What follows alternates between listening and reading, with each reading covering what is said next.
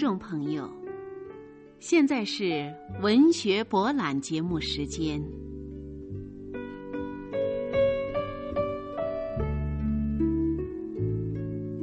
静静的顿河是前苏联著名作家肖洛霍夫的长篇代表作，共分四部，曾获一九四一年度斯大林奖金。小说描绘一九一二年至一九二二年间两次革命和两次战争中重大历史事件和顿河哥萨克在这十年中的动荡生活，广泛地反映了哥萨克独特的风土人情、各个阶层的变化所走的曲折道路，以及卷入历史事件强大漩涡中的主人公格里高里的悲剧命运。格里高里是个中农哥萨克，勇敢、顽强，热爱劳动，热爱自由，忠于爱情。他在革命与战争中，从一个营垒投入另一个营垒，反复寻求所谓正确道路。他不仅在历史的歧路上徘徊，而且沦落为匪，直到最后才逃出匪帮，回到已建立了苏维埃政权的家乡。下面请听众朋友欣赏由黄帝缩写的前苏联著名作家肖洛霍夫的小说《静静的顿河》，朗诵燕姬轩。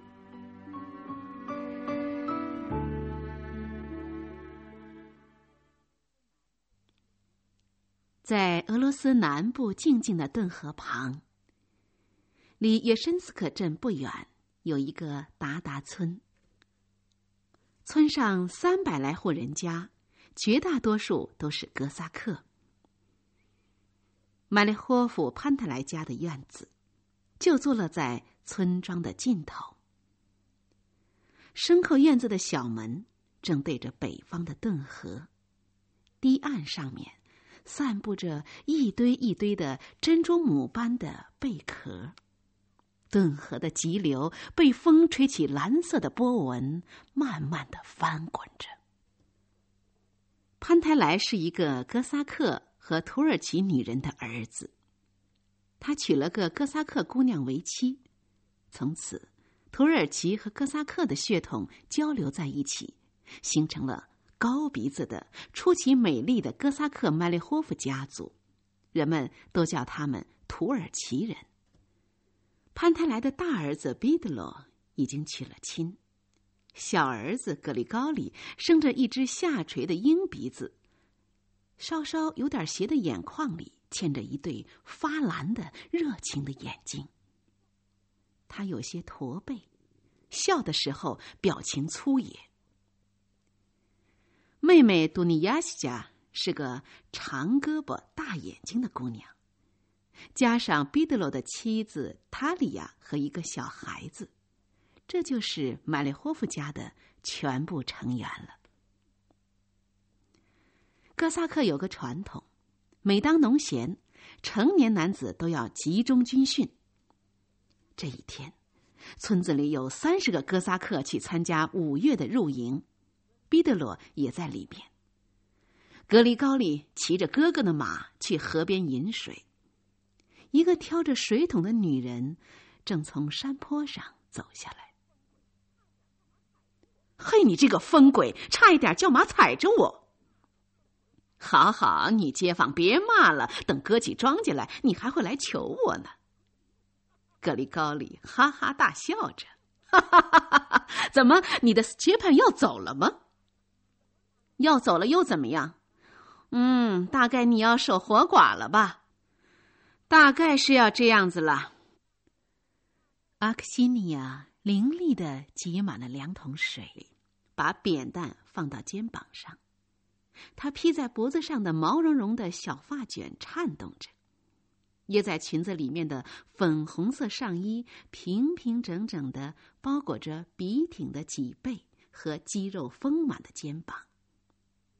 格里高里对他的每一个动作都看得清清楚楚。回到家，彼得罗正在跟家里人告别，格里高里看见斯切潘也预备上路了。阿克西尼亚牵过马来，斯切潘微笑着亲着妻子，但阿克西尼亚却摇了摇脑袋。阿克西尼亚十七岁的时候嫁给了斯切潘。出嫁的前一年，她的父亲强奸了她。吃过喜酒后的第二天，婆婆说：“嗯，娶你来不是让你享福的。我老了，挤牛奶和做饭的事都交给你了。”也就在这一天，斯切潘在仓房里有计划地把妻子打了一顿。一年半以后，她婆婆死了，她生的一个孩子没有活到周岁，也死了。当格里高里在河边和她开玩笑的时候，她已经感觉到这个可爱的小伙子正在吸引着自己。从圣灵降临节那一天起，开始割草了。麦利霍夫家的一块草地在很远的红土崖旁边，全家坐马车到那儿割草。格里高里用镰刀割着草，但是他的眼睛找到了那一条绣着花边的白围裙。阿克西尼亚在他的脑海里简直退不下去。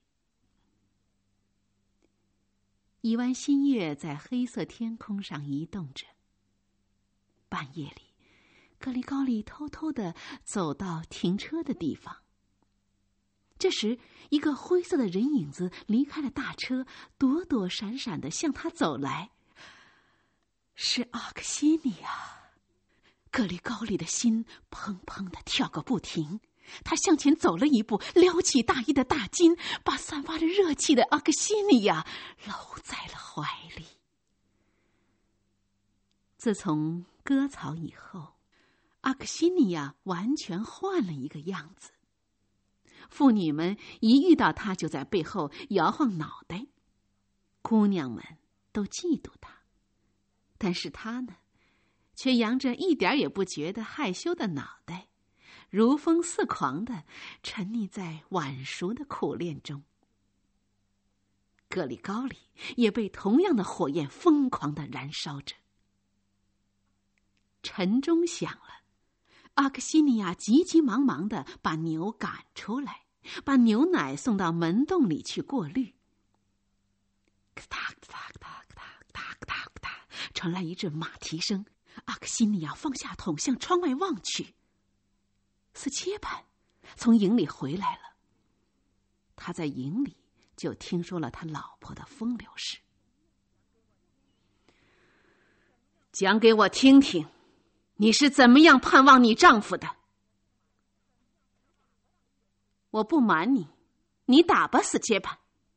啪的一下，斯切潘照着阿克西尼亚的脑袋打了下去，一下子就把他打倒了。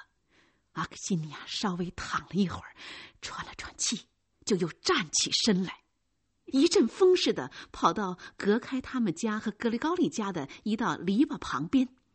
斯切潘追了上他，把他摁在地上，挥动的拳头。这时候，格里高里看见了，像马一样的跳过篱笆，朝斯切潘打去。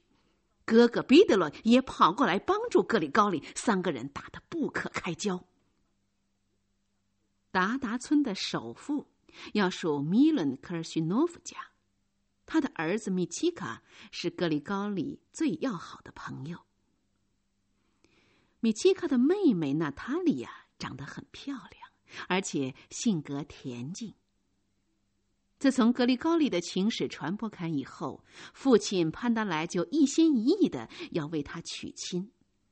他请媒婆去米伦家求亲，米伦自是家资殷实，表示不允。可是娜塔莉亚却执意要嫁给格里高利，父母无奈，只得应允。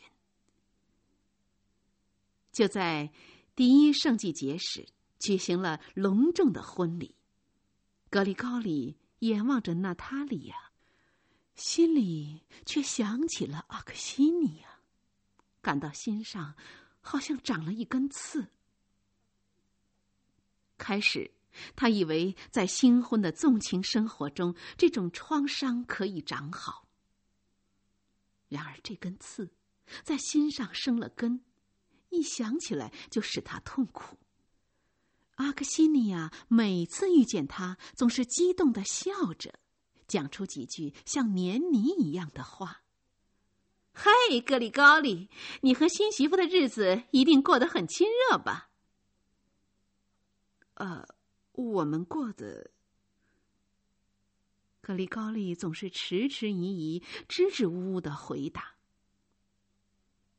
娜塔莉亚从娘胎里一生下来，就属于性情冷淡和行动愚缓的血统。格里高利一想到阿克西尼亚疯狂的热爱，就叹了口气说：“娜塔莉亚，你老子一定是在冰山上把你种出来的。你太冷了。”十月底的一天，有一个从罗斯托夫来的叫做史托科曼的铁匠，带着老婆来到达达村。他说自己从前在阿科塞工厂工作，后来到过库班等地方。他还会做木匠活，连带推销缝纫机。他在寡妇卢克西家家租了两间房子，在厨房里修了一个铁匠作坊。每天晚上，斯托克曼的屋子里总是挤满了人，其中有磨坊工人达维的家。机器师科特里亚洛夫，来的最多的要数青年哥萨克科塞沃伊。经过了长期的挑选，布尔什维克派来的史托科曼把十多个哥萨克组成了一个核心小组，他向他们灌输一些简单的概念和政治思想，使他们对现存的制度产生厌恶和憎恨。圣母节后，格里高利一家赶着牛车上山去砍伐树枝，半路碰到了斯切潘往山下走。原来他家的爬犁坏了，他得回家去拿修理爬犁的工具。阿克西尼亚一个人等在爬犁旁边。格里高利趁别人都走远了以后，紧紧盯住了阿克西尼亚的眼睛。格里高利，我没有你，就简直没有力气活下去。格里高利一声不响，用醉意朦胧的黑眼珠向四周看了看，他突然地把阿克西尼亚拉到自己怀里，他们又像从前那样燃烧起疯狂的热情。十二月里的一个星期日，格里高利从叶申斯克镇的军训营里出来。天色昏暗的时候回到家里，全家人都在厨房里坐着，似乎发生了什么事情。父亲发话了：“嗯，娜塔莉也要走了。”“爸爸，我对您说这话，这并不是为了使您生气。不是我自个儿结的婚，是您给我娶的亲。我不喜欢娜塔莉亚，如果她愿意的话，叫她回她父亲那里去好了。你给我滚出去！”“好，我走。”格里高利飞跑到外边，他最后听到的是娜塔莉亚大哭的声音。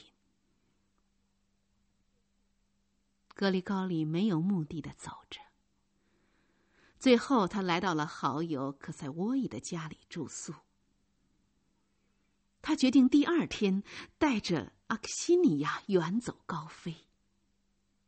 可是早晨醒来，他却想到一件重要的事情：和阿克西尼亚能跑到什么地方去呢？春天要去入营，秋天又要入伍，这一切都扯着后腿。唉，没有办法的格里高利只好去找个工作。他来到了莫霍夫家，碰上了一个名叫叶布盖尼的御林军中尉。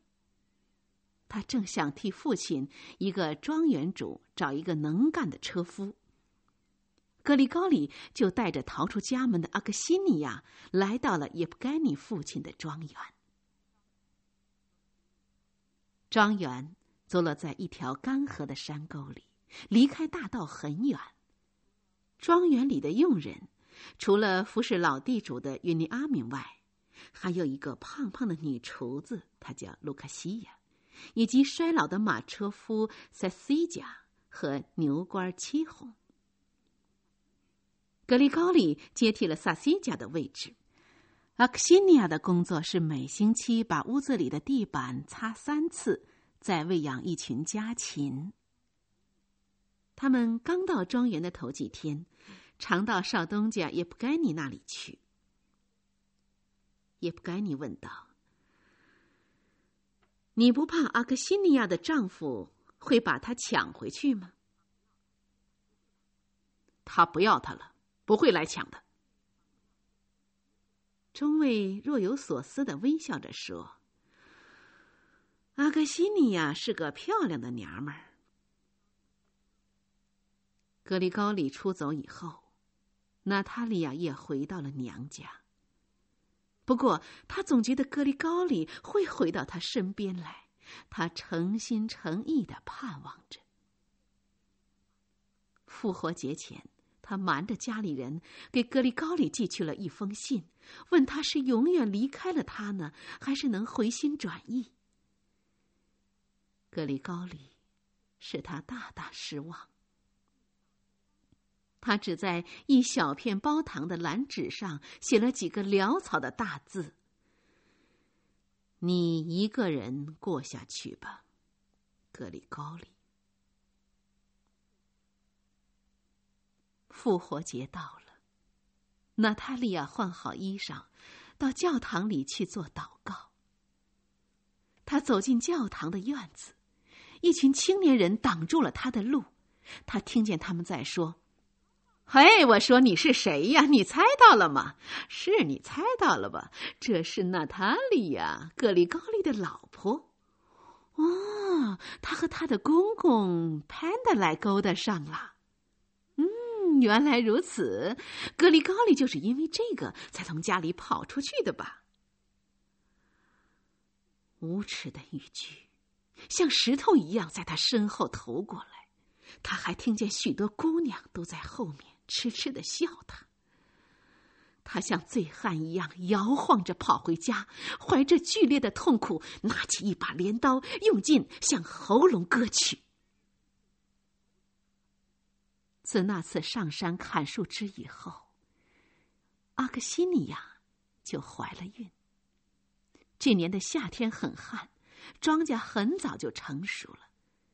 刚割完黑麦，又到了割大麦的时候。阿克西尼亚要求格里高里带他到地里去，可是刚开始收割，他们的女儿降生了。十二月，格里高里收到一封来自官方的信，通知他在圣诞节的第二天去征兵站参军。他领到了官方发给的一百卢布。他用这笔钱买了一匹马。父亲来看他，送了一些入伍用品。临走这一天，格里高里用嘴唇亲着女儿潮湿的额角。格里高里鞭子一挥，从院子里跑出去。他回头看了看，阿克西尼亚站在大门口，把包在衣襟里的孩子紧抱在胸前。几天以后，一列用红色车厢编成的列车里面，装载着哥萨克马匹和良妹。格里高里坐在一个车厢里，看着陌生的田野从车门前面滑过去。远方的树林子里，就像黄昏的星星一样，越来越远。一九一四年的三月，娜塔莉亚回到公婆家来了。她是经过长期的动摇以后才来的。她的脖子变歪了，人也瘦了许多。二天，公公就强迫女儿杜尼亚西加依照自己的指示，给格里高里写了一封信，要他不要忘了自己的妻子。娜塔莉亚盼望丈夫回家的希望一天比一天增长。每天黄昏，村中的游戏场上充满歌声以及手风琴伴奏的舞蹈声。娜塔莉亚不到那儿去玩，只喜欢听杜尼亚西加讲一些天真无邪的故事。杜尼亚西加已经长成一个身材匀称的美丽姑娘。他从游戏场回来，就把自己的秘密讲给嫂嫂听。可塞沃伊昨天和我坐了一晚上，他说我真像一朵蓝色的小花儿。有一天，镇警察局长和一个侦查员，一个穿着制服的矮子军官来到达达村，搜查了铁匠史托科曼的家，说他是布尔什维克。到这儿来说他是为了在哥萨克中间进行分化工作，想把他们从政府手里争取过去。第二天早晨，他们带走了他。又过了几天，黄色太阳的暑热笼罩了草原，全村的人都开始割黑麦。突然，哥萨克从四面八方踏着刚割倒的麦堆向村子里跑去。转眼，广场上挤满了灰色的人群，在各种不同的人群中，只传递着一句话：动员！一个不很年轻的漂亮的哥萨克激动地说着：咱们管不了他们的事，叫他们打吧，咱们的粮食还没有收完呢。喂，是把奥地利的皇帝打死了吗？是把他的王位继承人打死了？过了四天，许多红色的车厢装着成团的哥萨克和成连的炮兵向俄奥边境开去。彼得罗也在其中，他干活粘在脸上的污垢还没有洗掉，只有死切盘从听到发生战争的那个时候起，他就眉开眼笑起来。普遍的慌乱和别人的痛苦减轻了他的痛苦。六月底，格里高利的那个团刚举行完长期大演习，突然号兵吹起警号来，随后他们就出发了。部队顺着偏僻的小路走，格里高里突然听到从远方燕麦地里传过来的沉重的轰隆声，接着绵密的大炮声像电流一般从连队的上面掠过。他看到了逼近战争的死亡气息，炮声中还夹杂着步枪的齐射声。格里高里的神经越来越紧张。连队中午的时候穿过了边境。连队呈伞兵线前进！第一颗子弹嗖嗖地响着从高空飞过，乱飞的子弹声音逼着格里高利把脑袋埋在马背上。几个哥萨克连人带马倒了下去。奥地利人都往城郊的街道上跑去，他也沿街飞奔起来。一个奥地利兵士连步枪都丢掉了，吓得昏头昏脑，摇摇晃晃地顺着花园的铁栅栏跑着。格里高里追上了他，他被周围的疯狂热情燃烧着，举起马刀砍进那个人的太阳穴，一下子就把头盖骨劈成了两半。格里高里的头昏昏沉沉的，像铅一样沉重。他半天也抬不起那只沉重的脚。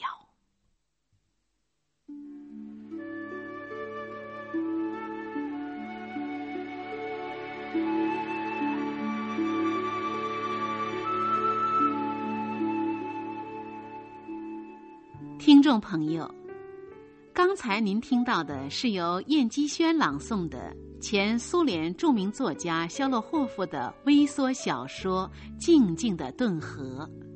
责任编辑张兰芬，录音师蒋树珍。感谢您的收听。下次的文学博览节目，请您继续欣赏《静静的顿河》。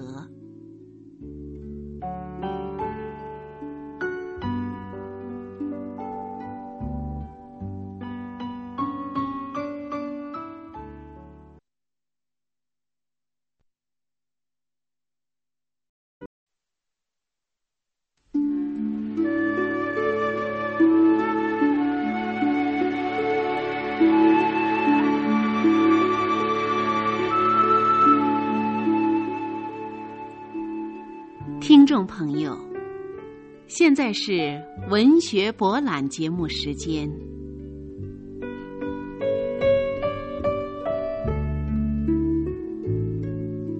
静静的顿河是前苏联著名作家肖洛霍夫的长篇代表作，共分四部，曾获一九四一年度斯大林奖金。小说描绘一九一二年至一九二二年间两次革命和两次战争中重大历史事件和顿河哥萨克在这十年中的动荡生活，广泛地反映了哥萨克独特的风土人情、各个阶层的变化所走的曲折道路，以及卷入历史事件强大漩涡中的主人公格里高里的悲剧命运。格里高里是个中农哥萨克，勇敢、顽强，热爱劳动，热爱自由，忠于爱情。他在革命与战争中，从一个营垒投入另一个营垒，反复寻求所谓正确道路。他不仅在历史的歧路上徘徊，而且沦落为匪，直到最后才逃出匪帮，回到已建立了苏维埃政权的家乡。下面请听众朋友欣赏由黄帝缩写的前苏联著名作家肖洛霍夫的小说《静静的顿河》，朗诵燕姬轩。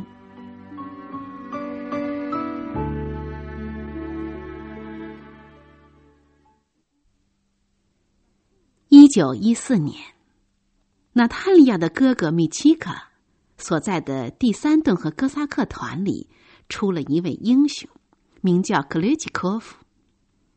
在一次与德国人的遭遇战中，他们打死了一个德国军官。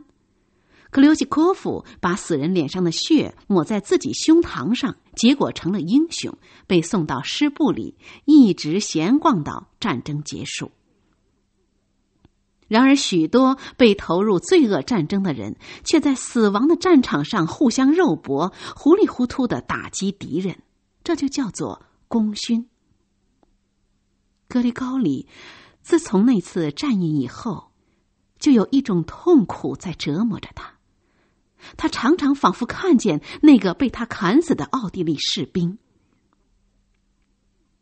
团队从火线上撤下来，准备休息三天，再由顿河开来的援军补充一下。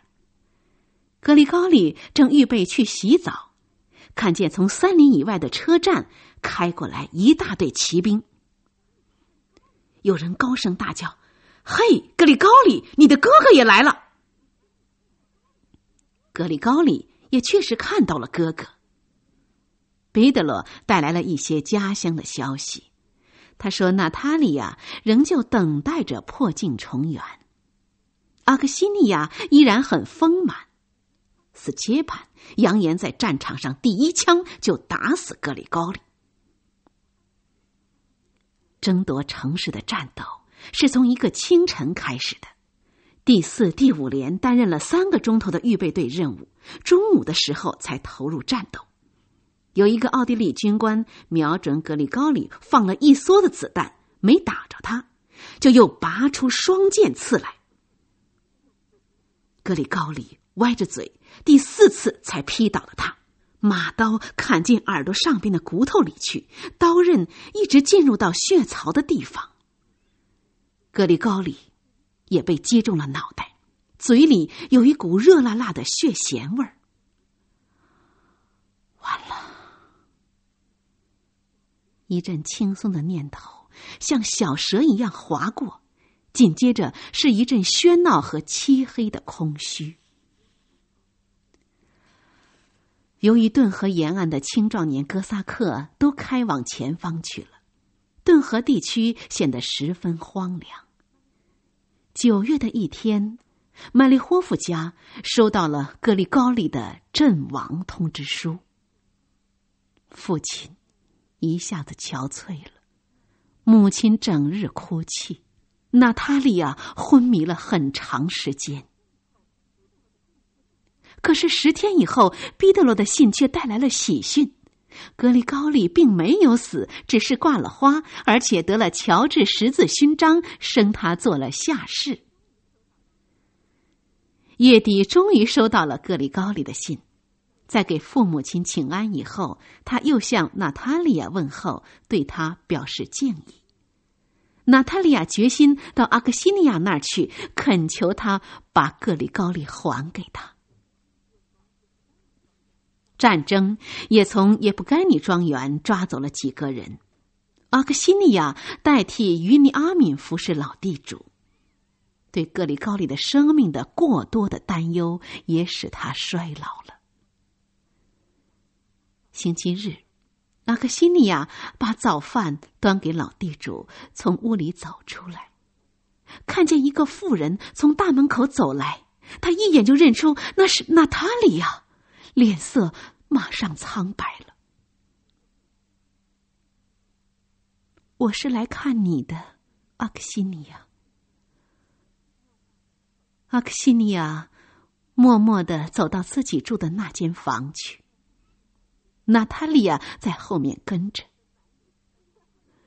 你抢走了我的男人，破坏了我的生活，你把格里高利还给我吧。哼！把男人还给你，太晚了。是你先从我手里把格里高利抢走的，我是收回我自己的东西，请你马上滚出去。阿克西尼亚露出憎恨的神情，对娜塔莉亚看着，双手乱舞。你看看吧，他会要你吗？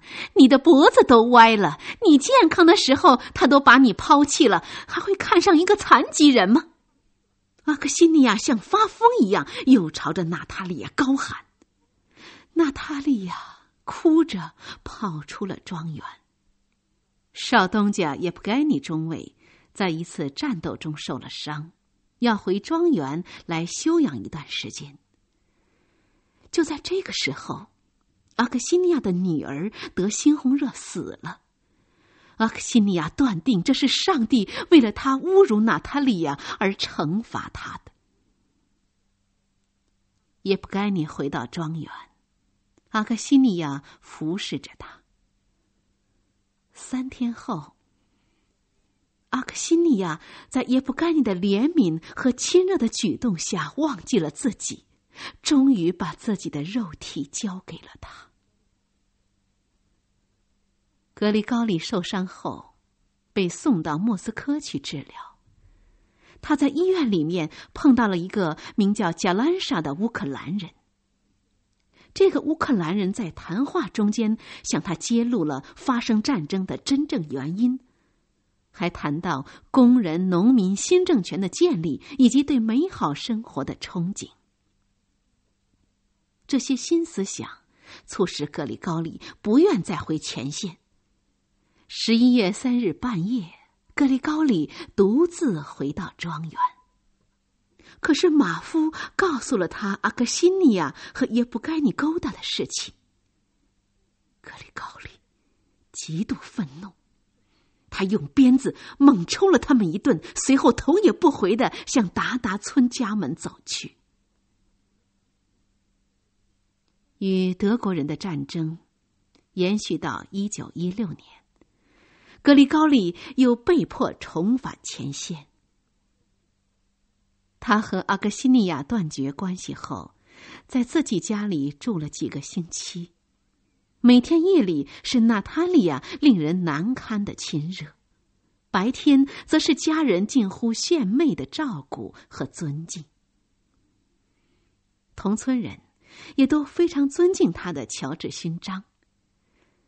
这一整套献媚、尊敬和欢乐，渐渐地把乌克兰人贾兰莎在他心里种下的真理的种子毁掉了。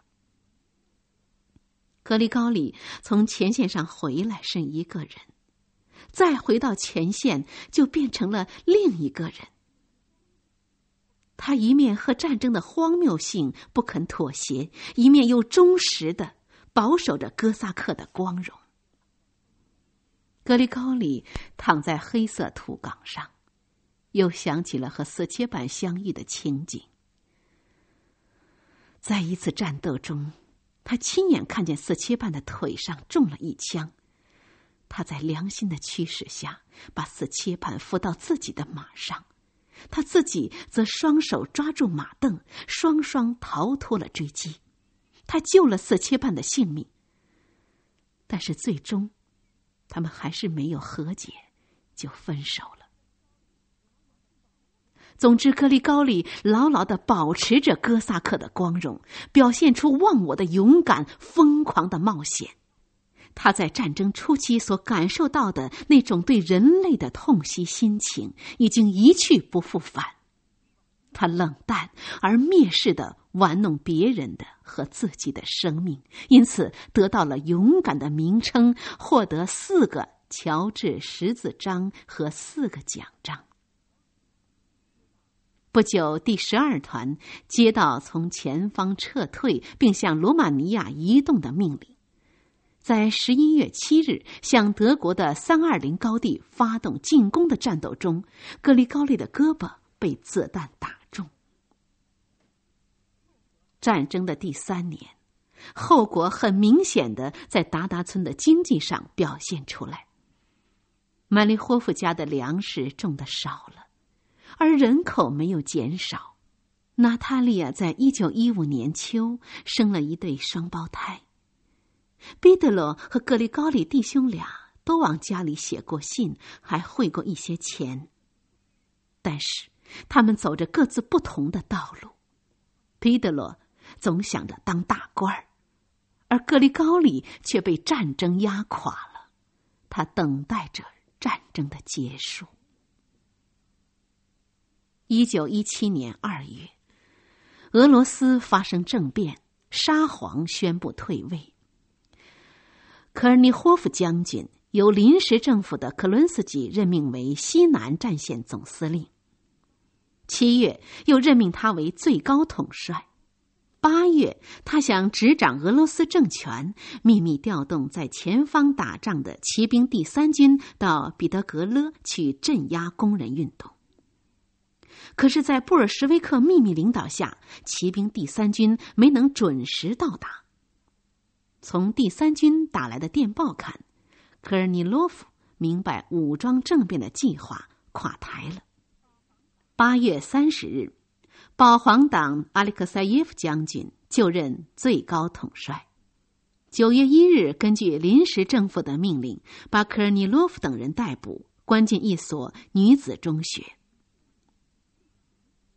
一九一七年深秋，哥萨克们陆续从前方回来了，他们给村子里带回来一个消息，说格里高利投降了布尔什维克，留在了卡明斯克了。格里高利因为立了战功，被提升为少尉，担任了第二后备团的排长。十月革命后，又担任了连长的职务。他在卡明斯克认识了一个名叫伊兹瓦林的人，这是一个狂热的资产阶级自治分子。二月革命使他振奋起来，他和那些信仰独立自主论的哥萨克们联络起来，宣传顿河军州自治的论调。被许多矛盾所激动的格里高里小心翼翼地探寻着。请你说一说，伊兹瓦林，布尔什维克们的意见对呢，还是不对？伊兹瓦林把眉毛弯成了三角形，很滑稽地皱着鼻子。布尔什维克从他们本身的观点来看是正确的，然而咱们却要从咱们本身的立场来看问题。你知道布尔什维克的党是工人的政党吗？咱们需要自己的政权，首先是要摆脱一切监护人，不管是科尔尼洛夫或是克伦斯基或是列宁。但是大多数哥萨克都很拥护布尔什维克，你知道吗？嗯，格里高利目前哥萨克农民和布尔什维克是同路的，因为布尔什维克拥护和平，哥萨克也讨厌打仗。他接着把眉毛一扬。不过战争一结束，布尔什维克把手往哥萨克的政权方面一伸，哥萨克和布尔什维克就要分道扬镳了。这场谈话是在十月下旬进行的，但是格里高利十一月遇到了另一个哥萨克，他叫彼得基尔科夫。于是经过短短的动摇之后，从前的真理又在他的心里占了上风。那天格里高利在一个同乡住的地方认识了霍佩尔斯克河口镇的彼得基尔科夫。他第一眼看上去，格里高利就感到他的两只眼睛像铅一般沉重。当时格里高利对主人和彼得基尔科夫说：这太好了，战争一结束，咱们就要照新的方式生活，自己统治乌克兰，成立军人联合会。彼得基尔科夫小声改正着他的说法：不对，是克雷金将军。咱们对于俄罗斯母亲是恭顺的。格里高利想要探听探听这个御林军炮兵出身的人对这个问题的看法。咱们要像古时候咱们的祖宗那样生活，你以为怎么样呢，彼得基尔科夫？你说的是神话，古时候是沙皇压迫咱们，现在虽不是沙皇，却是另外一些人要来压迫咱们。既然打倒了沙皇和反革命，咱们就应当使政权转移到人民手里来。那么谁来管理咱们呢？彼得基尔科夫活泼了起来。自己管理呀、啊，咱们要建立自己的政权，这就是真理。只要咱们把马肚带稍微的松一松，咱们就能把卡林基的党徒推翻。格里高利站在蒙着一层哈气的窗户前头，看了半天。他没有再去听主人和彼得基尔科夫争论什么，他只是竭力的想把混乱的思想理清楚。在卡明斯克召开的哥萨克军人大会上，成立了顿河革命军事委员会，把顿河军州的全部政权都转移到革命军事委员会手里。彼得基尔科夫被选为主席，列宁也在第三届全俄罗斯苏维埃代表大会上亲切接见了顿河哥萨克代表。格里高利参加了这次大会，但是他的朋友，那个鼓吹顿河自治的伊兹瓦林却开了小差儿。一月二十日黄昏，格里高利出来检查岗哨，遇见了彼得基尔科夫。彼得基尔科夫认出了他。你上哪儿去？啊，我去查岗哨。你们在柴尔科斯克和卡列金谈判的结果怎么样？格里高利问道。彼得基尔科夫皱了皱眉头。哼，和人民不共戴天的敌人是谈不出什么结果的。他们一面谈判，一面却唆使查尔涅曹夫上校的队伍来打我们。你看出卡列金是个多么坏的坏蛋了吧？他匆匆忙忙的告别，向城中走去。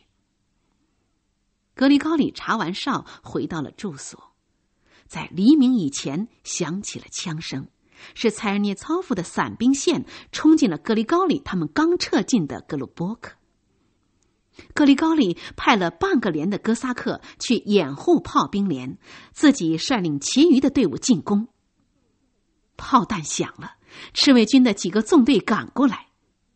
格里高利这个连增添了三挺机枪，机枪队的队长名叫彭楚克，是一个身材矮小的赤卫军。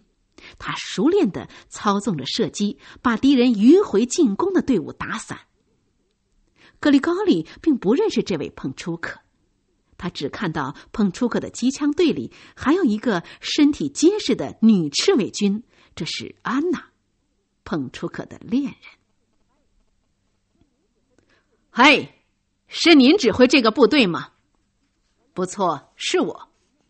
我要您在那半个连的地区展开阻击火力。您瞧，他们不让咱们前进。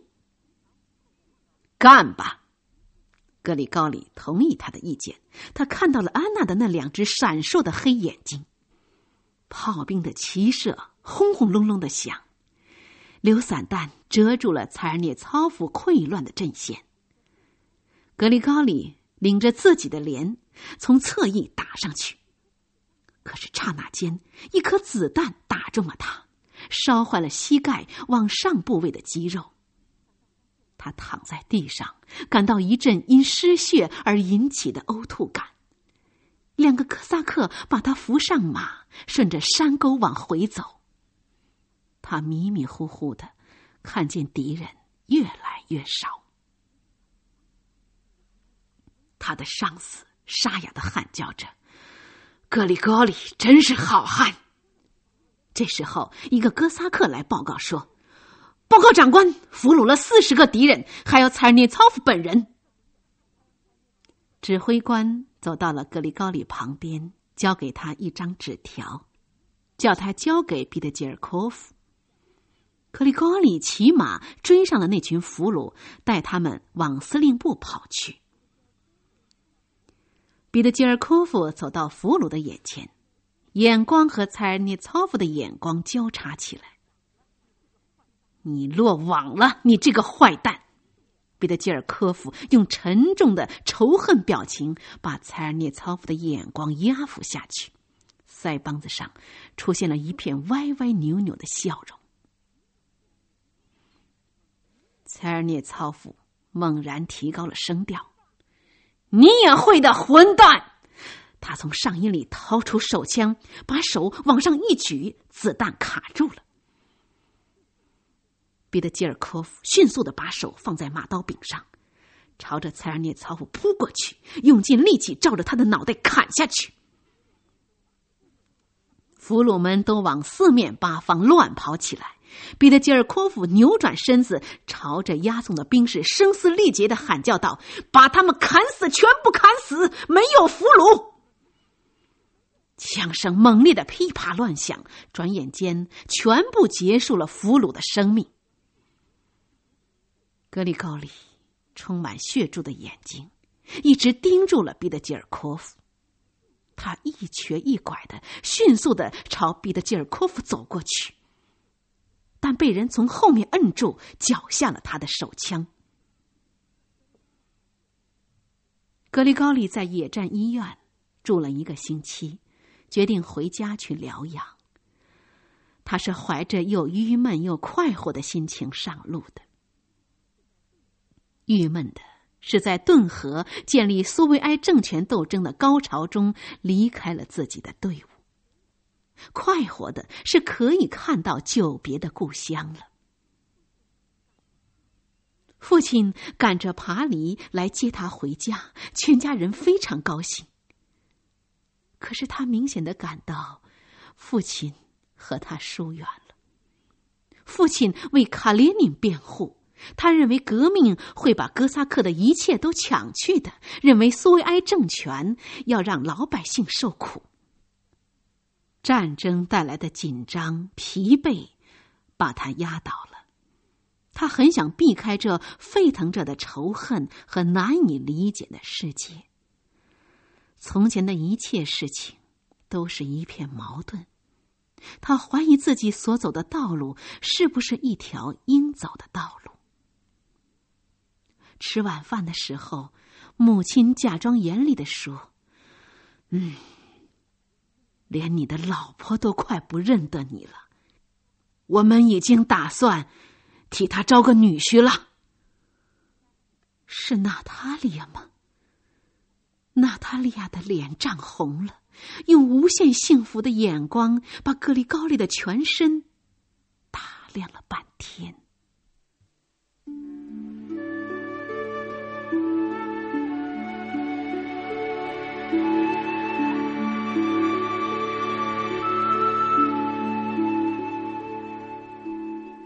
听众朋友，刚才您听到的是由燕姬轩朗诵的前苏联著名作家肖洛霍夫的微缩小说《静静的顿河》。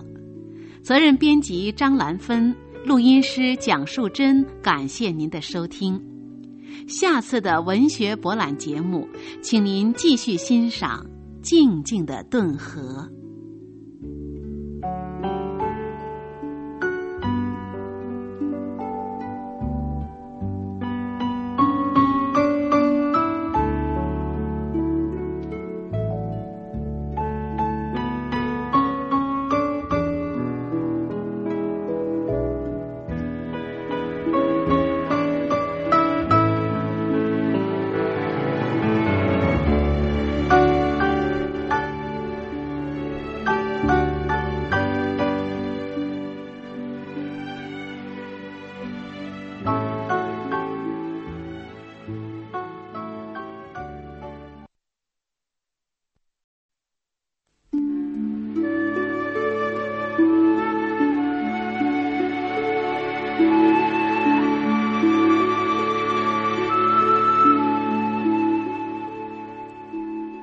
听众朋友，现在是文学博览节目时间。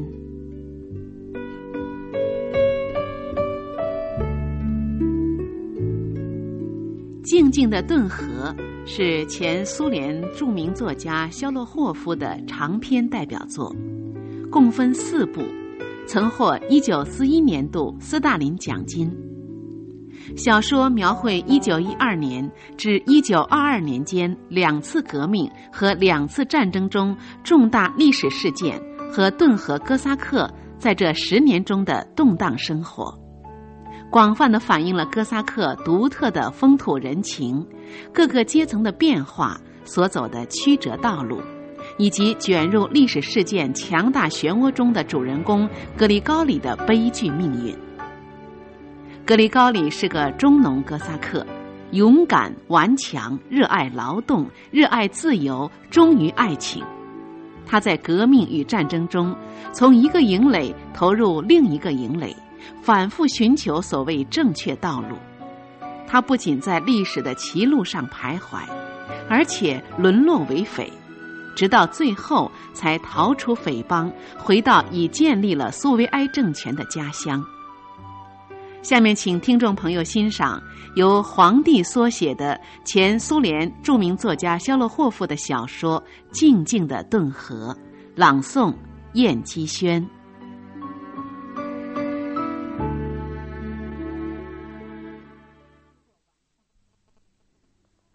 吃过晚饭后，格里高里开始把礼物分送给家里人。之后，大家抽起烟来。彼得罗说：“你们的革命军事委员会为什么把博尔什维克放进咱们的土地上来？”革命军事委员会是无力的，哥萨克们都往家里跑。那你拥护哪一方面呢？我拥护苏维埃政权。父亲像火药一样的爆炸了。混蛋，彼得罗，你给我教训教训他。彼得罗说：“父亲，咱们家的人性情急躁，就像是一匹难以驯服的烈马，难道可以用教训的方法对付他吗？”时光在流逝。一月二十九日，卡列金兵败自杀，反革命政权移交给顿河远征军司令纳扎洛夫将军。二月二十三日，在列宁的领导下，赤卫军占领了罗斯托夫，可是赤卫军另一个支队在跟土匪和德国人的战斗里被打垮了，冲到了顿河地区，队伍里充满了不服从命令的犯罪分子。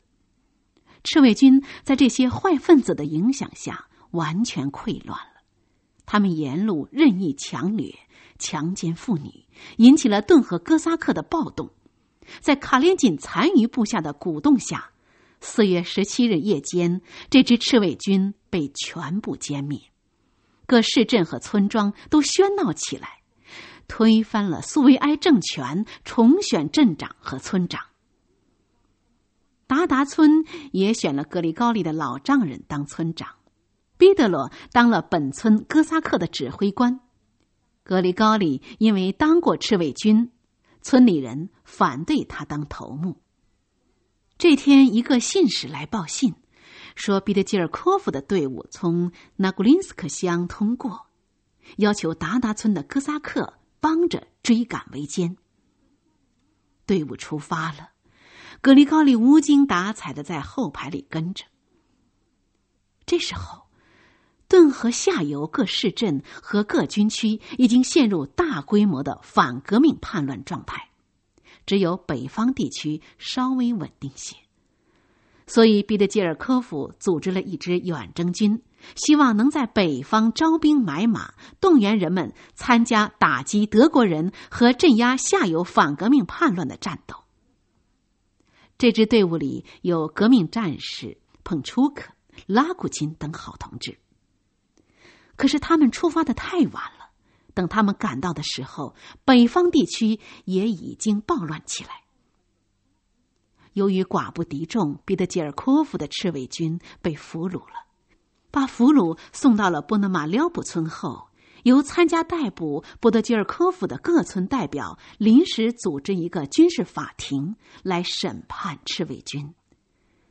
一个名叫波波夫的反动军官担任了庭长，把赤卫军八十多名俘虏全部判处死刑。等到格里高利他们的队伍赶到这个村的时候，判决已经结束，正开始执行。纳塔列的哥哥米切卡和另外两个达达村的哥萨克自愿担任刽子手。格里高利看见彼得基尔科夫走上刑场，他光着脚坚定地踏在泥泞上，后面是彭楚克，他脸上保持着毫不在乎的表情。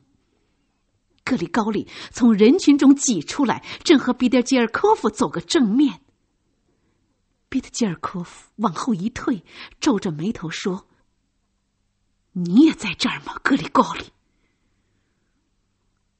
格里高利的脸上笼罩上了一层青灰色，他站住了。彼得基尔科夫歪着脸笑了笑，露出仇恨的表情，看着格里高利苍白的脸。怎么，你枪毙自己的同胞吗？你变心了吗？原来你是这样的人！格里高利气喘吁吁地抓住他的袖子问道：“你还记得格鲁波克附近的战斗吗？你是怎样枪毙那些军官的吗？”一个同村的哥萨克抱住疯狂的格里高利，一边推一边说：“咱们上马吧，咱们在这儿没有什么事情可干，快走吧，格里高利！”这时候，他们听见了彼得基尔科夫的说话声。“你们都是糊涂人，军官欺骗了你们，逼着你们杀死同胞弟兄，你们以为杀掉我们这事就完了吗？不能算完。今天你们枪毙了我们，但是明天就要轮到你们自己了。”格里高利没有听完就飞身上马，头也不回的一口气翻过了山岗。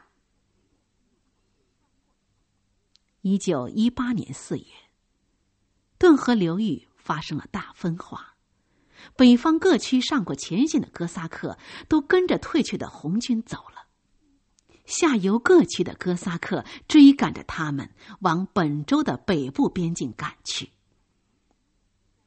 达达村的哥萨克连在彼得罗的指挥下也往北方追赶红军。格里高利指挥着一个排，米切卡因为执行彼得基尔科夫的死刑时充当了刽子手，被上司看中，提升为上士，也指挥了一个排。这一天，追来一个部队通信员，命令彼得罗的连队分成两部分，一部分调到二十八团去，另一部分合并到二十二团。要分手了。彼得罗想找格里高利谈谈看法，他亲热地望着弟弟说：“你看，老百姓分化得这样厉害，真是可怕的时代。谁也猜不透谁的心思。就拿你来说吧，他猛然把话锋一转。现在你是我的亲弟弟，可是我不了解你，你在动摇不定，我怕你会跑到红军那边去。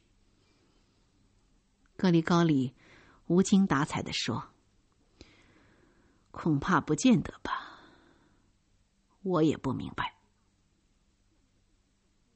第二天，他们各自领着队伍出发了。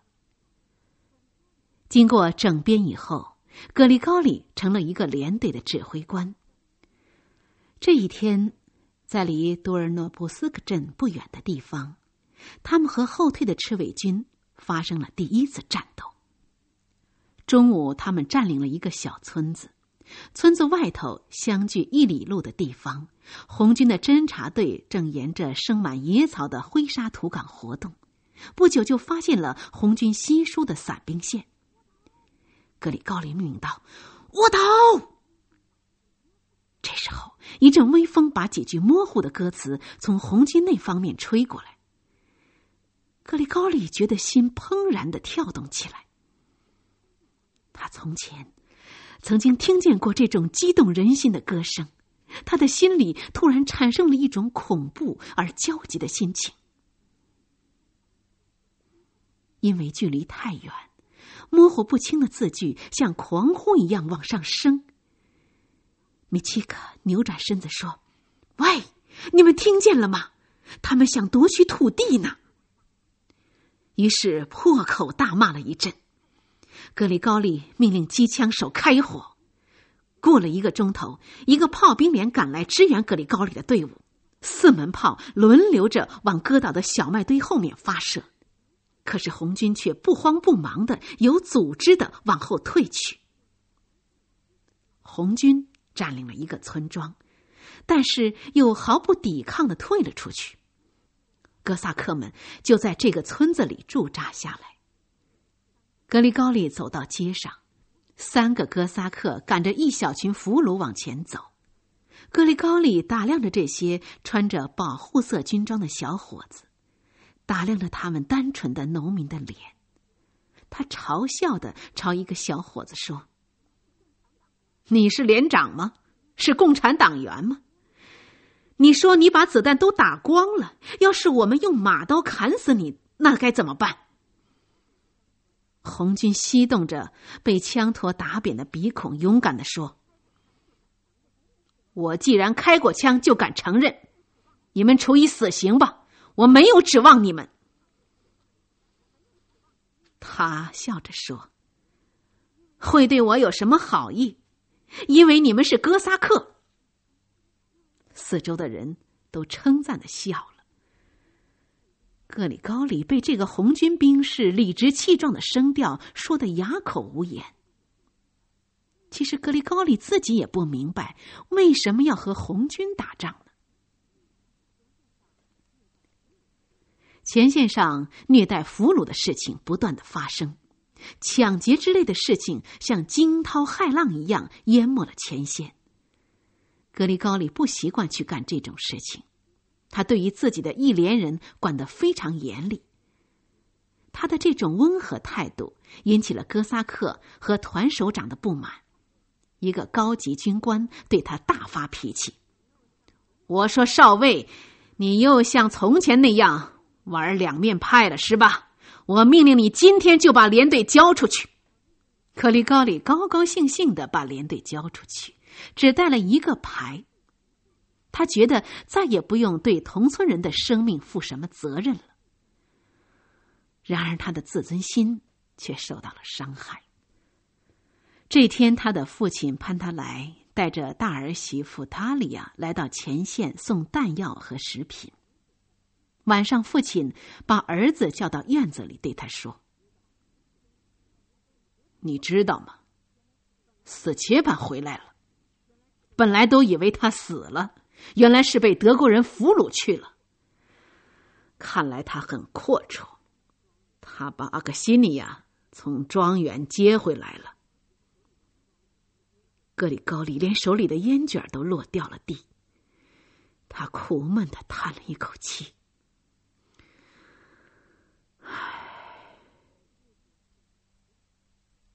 日子像一条链子，一环一环地套在一起，行军、战斗、休息。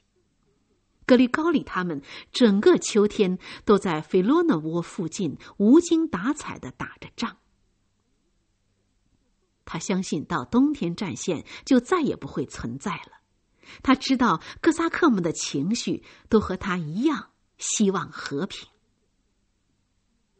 十一月中旬，红军转入了进攻，他们迫着哥萨克的队伍往铁路线上退。格里高里预见到了这种结局。一天夜里，他怀着愉快的决心，自动地离开了部队。米切卡注视着格里高利把雨衣套在军大衣外边，又挎上马刀和手枪。他问道：“你打算上哪儿去，格里高利？”“到要去的地方去，你明白吗？”他顺着因为夜黑的寒霜显得烟雾腾腾的大道，一直跑到天亮。第二天黄昏，他回到了家里。过了一个星期，战线彻底崩溃了，红军进入顿河地区。原来在北部前线的达达村的哥萨克差不多全部离开队伍，回到村子里来。彼得罗从队伍里回来以后，麦利霍夫家开了一个家庭会议。彼得罗嘴唇哆嗦地说：“咱们垮台了，爸爸。”格里高里把一只正在和他亲热的小猫推开，哼哼着从炕上跳下来。“你想会怎么样呢？”“没有什么可想的。明天夜里我就走。我怎么能留在这儿呢？他们是不肯饶恕军官的。”但是塔里亚立刻插嘴道：“你们都走掉，让我们留下来吗？我们会连性命都送掉的。你们放把火烧掉算了，我不能留下来。”女人们全都吵起来，结果男人们全都留了下来。达达村的哥萨克们都说：“军官们都不走，我们更用不着逃了。”但是米切卡到底逃了，去寻找白卫军的队伍去了。红军进驻了达达村。一天夜里，在一个哥萨克家开宴会，红军请很多哥萨克都去玩耍。格里高里不肯去，父亲劝道：“去吧，不然他们会说你看不起他们。”桌子上好几瓶酒都打开了，屋子里充满了酒精的气味，好多人在跳舞。格里高利偶然发现一个卷发的红军，很像一个手掌，正眯缝着眼睛看他。他警惕起来，酒也不喝了。一个哥萨克女人来请格里高利跳舞，偷偷地告诉他：“他们正在商量把你杀死呢。有人告密，说你是军官，快跑吧。”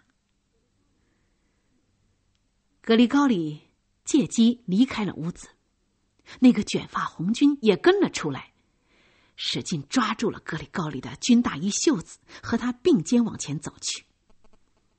他们在大门口停下来，红军的右手往大腿上一拍，手指头把手枪套子划得咯咯的响。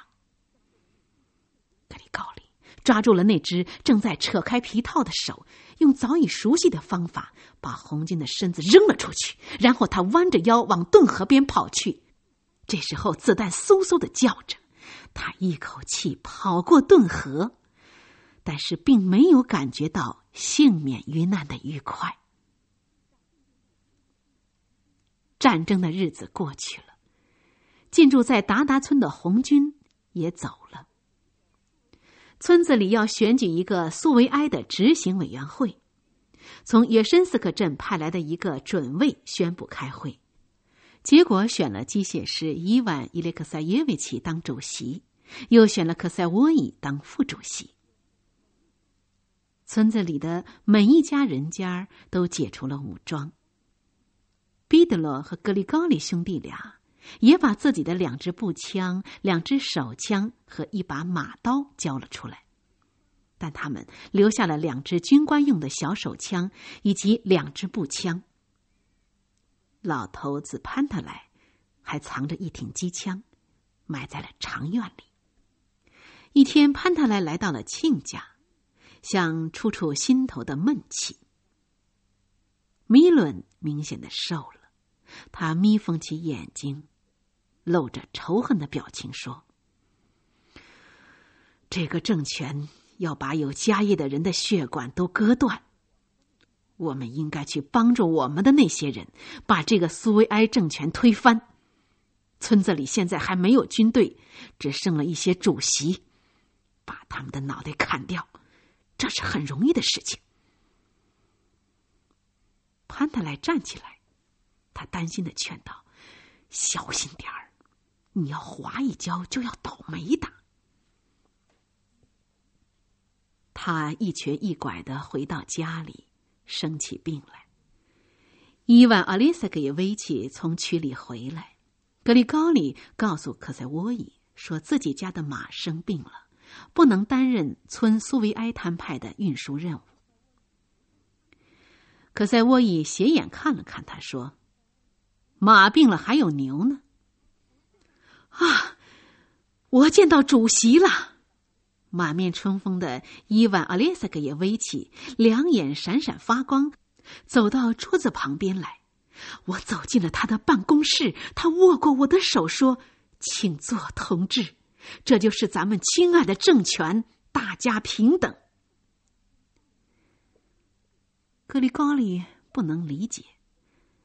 他说：“近几年来，将军们也穿用麻袋做的衬衣。”他也把手伸给哥萨克。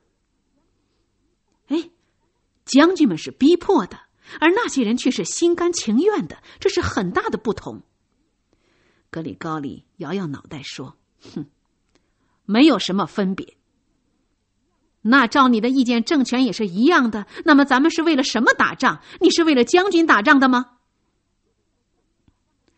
我是为了自个儿打仗的，不管是这些人还是那些人，都不合我的心。”“嗯，那么什么人合你的心呢？”“什么人都不合我的心。”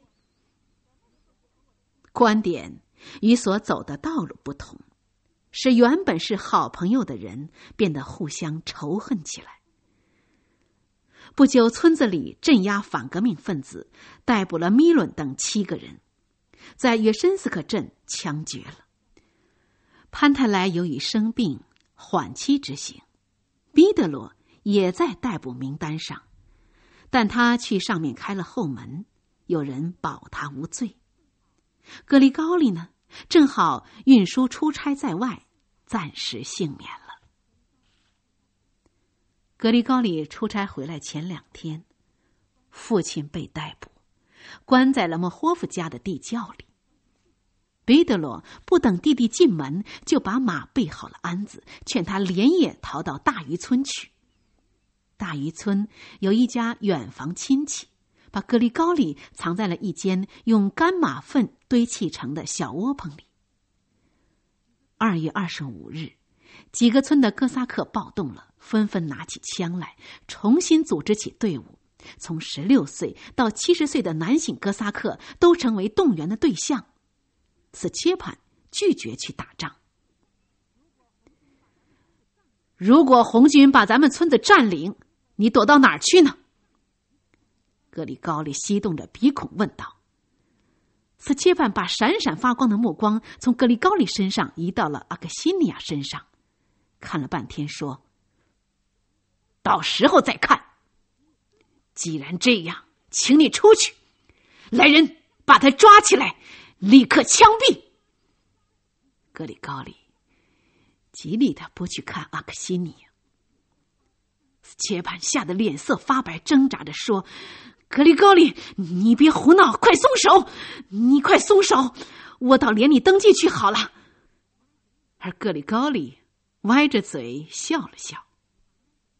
和一九一八年一样，彼得罗成了达达村骑兵连连长，他们盲目地和红军打开了仗，并且残杀着俘虏。在一次遭遇战中，彼得罗等十几个人被红军追赶到一个无路可逃的土坑里，彼得罗只好举械投降。但是参加了红军的克塞沃伊也对他恨之入骨，举枪打死了他。其余的十多个哥萨克也被砍死在土崖上。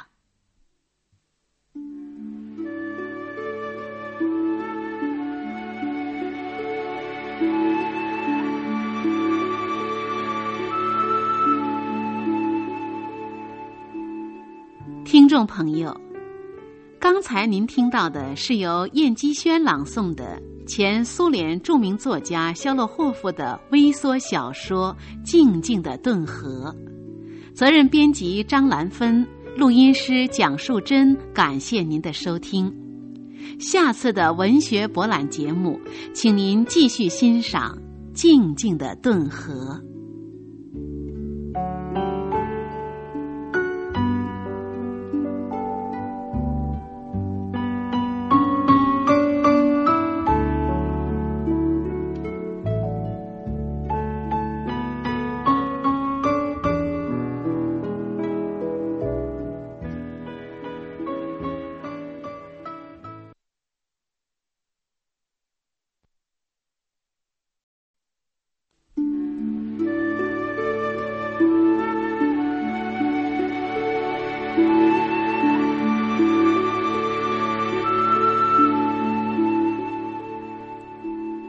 听众朋友，现在是文学博览节目时间。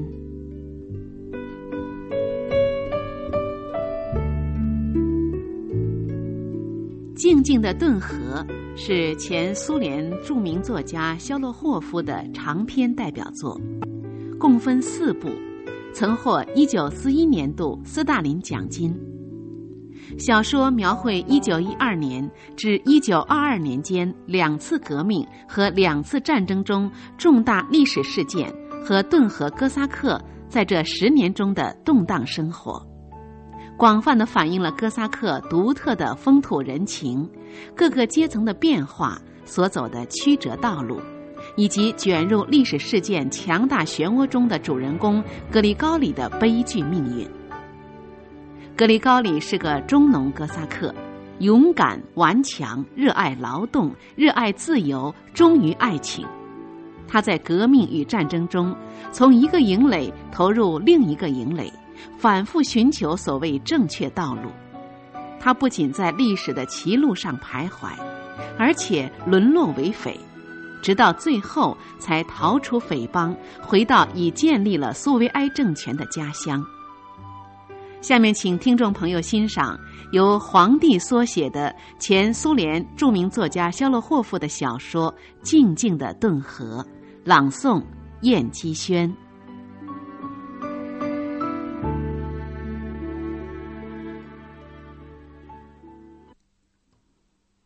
格里高里自从哥哥死后，像疯子一样的拼命打仗。有一次，他也俘虏了二十多个红军。为了替彼得罗报仇，一个不剩的全部杀了。因为他在战争中英勇顽强，不久就被顿河上游的叛军联军司令部的司令库金诺夫任命为叶申斯科团的团长，命他去进攻另一个重镇凯尔根斯克。他一举拿下这个地区，接着又向布克波斯克进军。这时候，格里高里的手里已经拥有三千五百人马，可是他有些空虚感。他想，我命令他们去反对什么人呢？去反对人民。谁是对的呢？他拒绝了库金诺夫要他打出自己家门的要求，广大哥萨克也反对跑得太远。格里高里压根儿也不知道库金诺夫早已与登尼金等的白军勾结在一起，在利用他的手帮反动派打击红军。这时候，格里高里的心变得像铁一样硬。有些哥萨克劝他保持中立，既不靠拢白军，也不靠拢红军，在自己的占领区里组成一个既没有共产党参加，又很像苏维埃的政权。格里高里强硬地说：“咱们或者靠拢白军，或者靠拢红军，站在当中是不成的，他们会压死咱们。”为了麻醉自己的头脑，有一度格里高里过起荒唐的生活来，整天喝酒玩女人。他想，我什么世面都见过了，生活还能给我什么新的东西吗？在这种蛛网一样混乱的思想深处，他又看到了阿克西尼亚，心中喊道：“亲爱的人，忘不掉的人呢？”有一次，格里高利在克里普莫斯基附近参加了战斗后，独自回到家里住了五天。在这五天里，他给自己家和岳母家种了几亩粮食。黄昏的时候，他牵着马到顿河边去饮水。他一眼就看见阿克西尼亚在河边挑水。只见阿克西尼亚懒洋洋地汲着水，好像在故意等他。格里高里连忙加快脚步走了过去。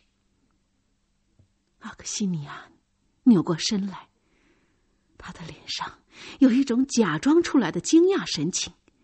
格里高利的心哆嗦着，他勒住马说：“你好，亲爱的阿克西尼亚。”阿克西尼亚的声调中满含着又是亲热又是痛苦的感情。“你好，阿克西尼亚，我连你的声音都忘掉了。”阿克西尼亚低下头去，用扁担钩去勾水桶的铁梁，可怎么也勾不住。沉默了一会儿，格里高利把目光从阿克西尼亚脸上移到顿河对岸去，有些愤恨，也有些伤感地说：“怎么的？难道咱们真没有什么话可说了吗？”阿克西尼亚已经平静下来。“大概咱们的知心话早已经说完了。”这一切都好像很奇怪。格里高利把马放到水边，看着阿克西尼亚，伤感地笑了。“阿克西尼亚，我怎么也忘不掉你。如今我的头发都斑白了，可是我一直在想着你，直到现在我还是爱你。”阿克西尼亚毅然地挑起水桶往别岸上跑去。他说：“我也是，可是我要走了。”但他又忽然调转过头来，朝着格里高里，脸上淡淡的罩上了一层年轻的粉红色。“格里高里，咱们的恋爱就是在这个码头旁边开头的，你还记得吗？”“我都记得。”格里高利呆呆地望着他。阿克西尼亚回到家里，就用镜子把自己有点衰老，然而仍然很漂亮的脸照了半天。他趴在床上哭了起来。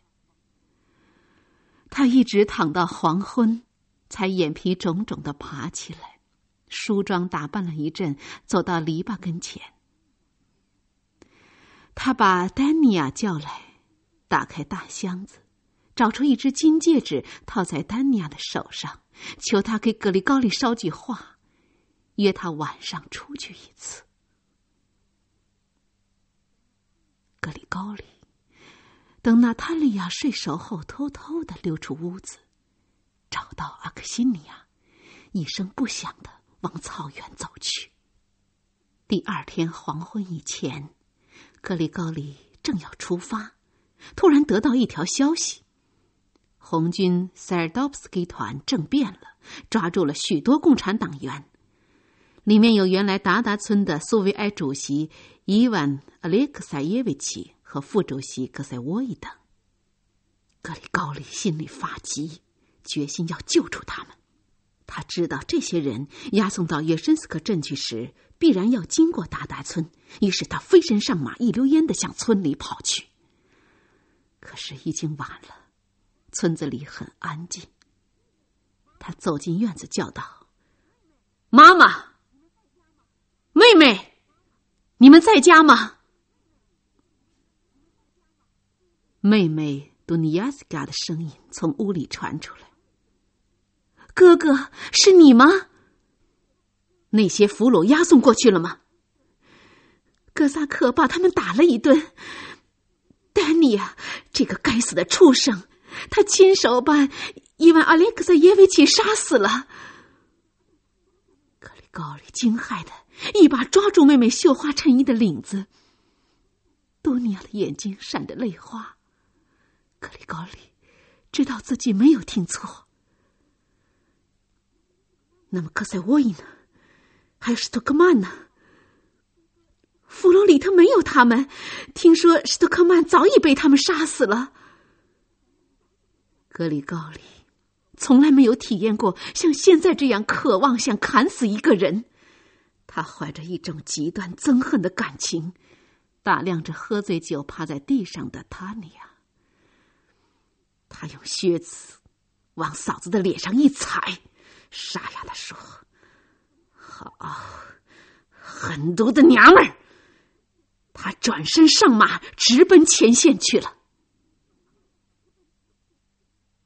五月中旬以前，南部前线没有什么变化，但是在顿涅茨河沿岸的白军正在积极准备反攻。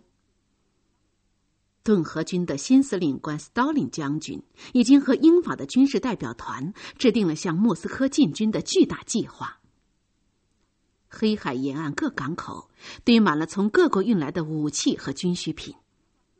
很多外国军官来到顿河叫哥萨克和邓尼金的志愿军使用武器，他们已经预感到进攻莫斯科胜利的滋味了。毫无疑问，红军进攻失败的基本原因是由于顿河上游哥萨克的暴动。格里高利在一张报纸上看到一篇题为《后方的暴动》的论文。论文说，这次暴动是由邓尼金的特务鼓动起来的，暴动受到了哥萨克富农的支持。在某种场合，苏维埃政权的个别代表人物对哥萨克的态度不公正，这是完全可能的。邓尼金的特务们就利用这一点来煽动叛乱的大火。我们红军应该清清楚楚地看到，叶申斯克等镇的叛徒们都是白卫军将军邓尼金们的直接帮凶。格里高利清楚了自己的身份，一个反动派的帮凶。他感到生命中的有效价值已毫无分文，所留下的唯一东西就是重新燃烧起来的对阿克西尼亚的爱情。他渡过顿河，回到住所，从日记本上撕下一张纸来，写道：“阿克西尼亚，也许咱们要撤退到顿河左岸去了。你扔掉一切财产，到叶申斯克去找我，我们可以住在一起。”他把信递给传令兵，要他秘密送给阿克西尼亚。格里高利在叶申斯克找到阿克西尼亚，糊里糊涂地过了两天，又奔回达达村家里。家里还算好，红军没有怎样打搅这个村子，只有科塞沃伊为了给伊万·阿列克塞耶维奇报仇，放火烧掉了七家有钱人家的房屋和长院。另外，阿克西尼亚得了伤寒症，躺在家里，一家人都没有渡过河去。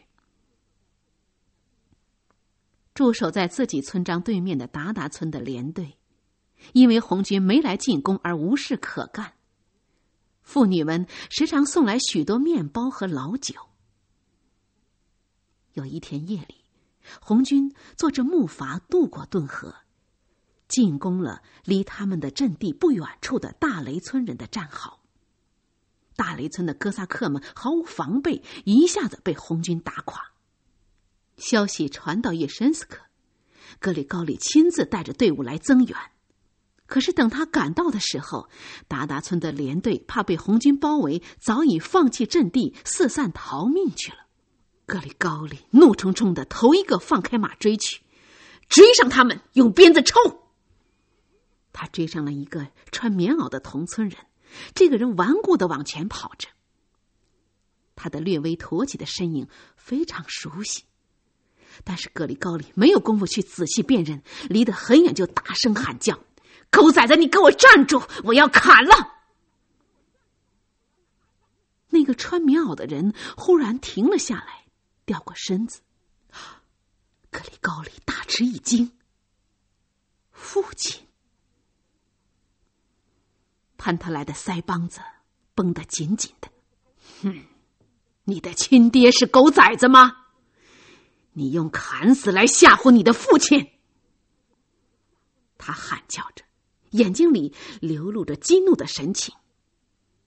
格里高利的心一下子冷了下来。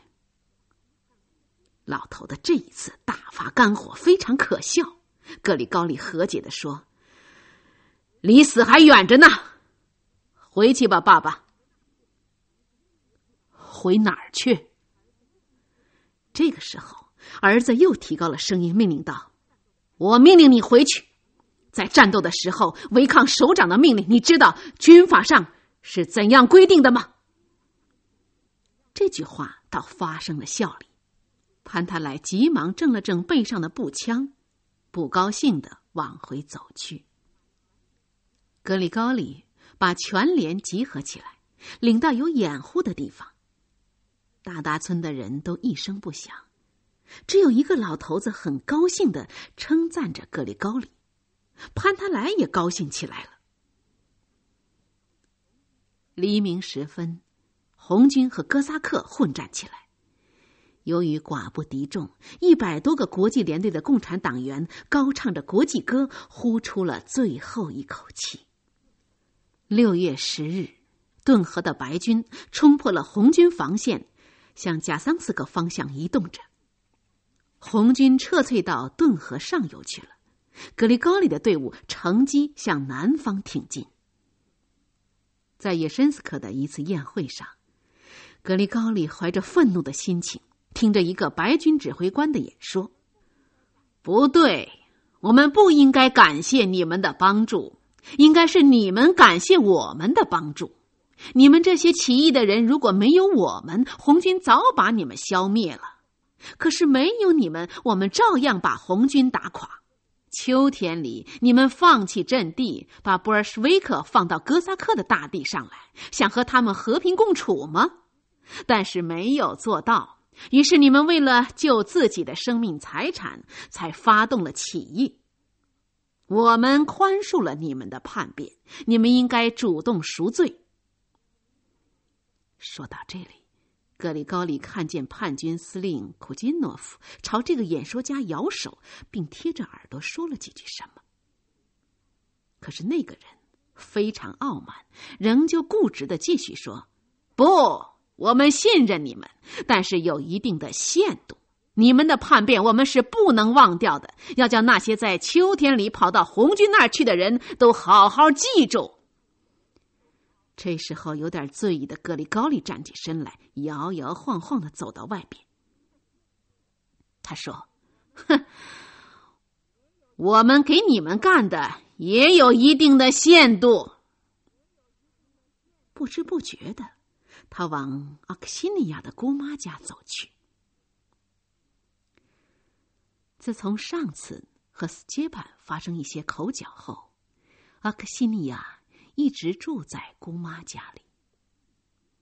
格里高利推开门走进内室，一眼就看见斯切潘坐在桌子旁边。斯切潘看到格里高利出现的时候，紧张的脸色都白了。格里高利知道再也没有必要去掩饰了，他的到来就说明了一切。他已经准备招架斯切潘的动武，但是斯切潘并没有要打架的样子，沉默几分钟后，他就请格里高利坐下来一块儿吃喝。瓦克西尼亚拿着两瓶酒进来，他发着抖，把酒放到桌子上，胆怯地退到一只大箱子边。斯切潘压制着激动，掉过脸对妻子说：“拿一个杯子来，你也坐过来吧。”寂静之中，可以听到阿克西尼亚的喘气声。斯切潘在一个空杯子里倒满了酒，说：“我的爱妻，咱们喝一杯，为了长期的别离。”嗯，怎么？你不愿意喝吗？你是知道的。我什么都知道了。好，不为咱们的别离喝了，为了祝贵客格里高利的健康喝一杯吧。如果为了祝他的健康，那我就喝。阿克西尼亚勇敢站起来，然后一口气把那杯酒喝了下去。斯杰板忽然变得高兴起来。好汉子，我的爱妻，我喜欢你这种勇敢劲儿。传令兵进来了，通知格里高利马上到司令部去。格里高利想了想，决定不走，他想看看斯杰板究竟是什么想法。但是阿克西尼亚突然说话了：“格里高利，你走吧，谢谢你来看望我们。现在已经不早了，我和斯杰板天一亮就要回家去。”斯杰板没有阻拦，他把格里高利的一只手握住，好像要说几句道别的话，但最终没有说出来，只用眼睛把格里高利送到门口。格里高利并没有到司令部去，他坐渡船到顿河右边，他放马飞跑，黎明时赶到了达达村。娜塔莉亚半披着衣服，两只惺忪的眼睛闪耀着愉快的火星，这使格里高利的心哆嗦了一下。夜里，娜塔莉亚坐在格里高利的旁边，他为他把自己打扮得漂漂亮亮。为了掩饰他在一场大病后脑袋上的脱发，他把脑袋往旁边一歪，披上一条头巾。他向来穿着高领衣服，为的是不叫格里高利看见他那从前破坏过的脖子上的伤痕。这一切都是为了格里高利。格里高利很想对他说几句亲热的话，但是一时找不到字句，就一声不响地把他搂到怀里，亲了亲他那白色的扁平的额角和忧郁的眼睛。格里高利看着娜塔莉亚的眼睛，觉得这两只眼睛里有一种神秘的不可捉摸的东西，忽而出现，忽而消失，即使在愉快的时候也这样忧郁。为什么你的脸色这样阴沉呢？啊，没有什么，真的，我的身体还没有完全好呢。格里高利疑惑地看了看他，又问：“我不在家的时候，没有人惹你吗？”啊，瞧你说的，我一直躺在床上生病来着。娜塔莉亚对着格里高利的眼睛看着，微微的露出了笑容。第二天，格里高利急急忙忙的吃过早饭，和亲人们道了别，战马驮着他顺着大道往前线跑去，一直走到转弯的地方，他回头看了看。娜塔莉亚还站在大门口，微风吹拂着她手里那条像孝巾一样的黑色头巾。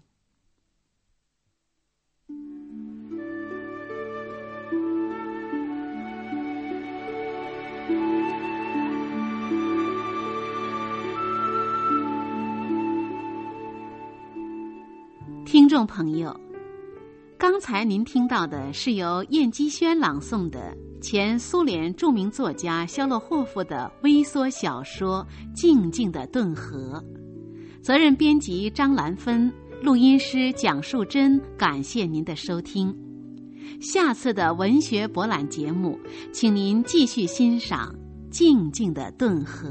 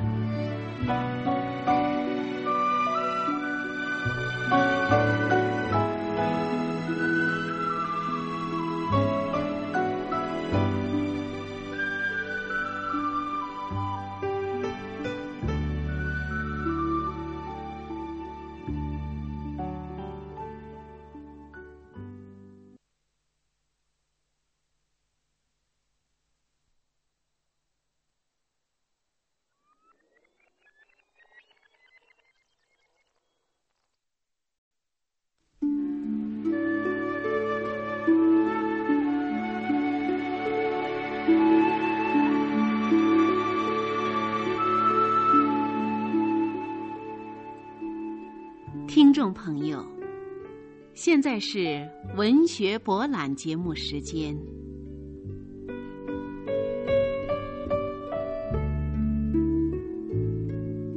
静静的顿河是前苏联著名作家肖洛霍夫的长篇代表作，共分四部，曾获一九四一年度斯大林奖金。小说描绘一九一二年至一九二二年间两次革命和两次战争中重大历史事件和顿河哥萨克在这十年中的动荡生活，广泛地反映了哥萨克独特的风土人情、各个阶层的变化所走的曲折道路，以及卷入历史事件强大漩涡中的主人公格里高里的悲剧命运。格里高里是个中农哥萨克，勇敢、顽强，热爱劳动，热爱自由，忠于爱情。他在革命与战争中，从一个营垒投入另一个营垒，反复寻求所谓正确道路。他不仅在历史的歧路上徘徊，而且沦落为匪，直到最后才逃出匪帮，回到已建立了苏维埃政权的家乡。下面请听众朋友欣赏由黄帝缩写的前苏联著名作家肖洛霍夫的小说《静静的顿河》，朗诵燕姬轩。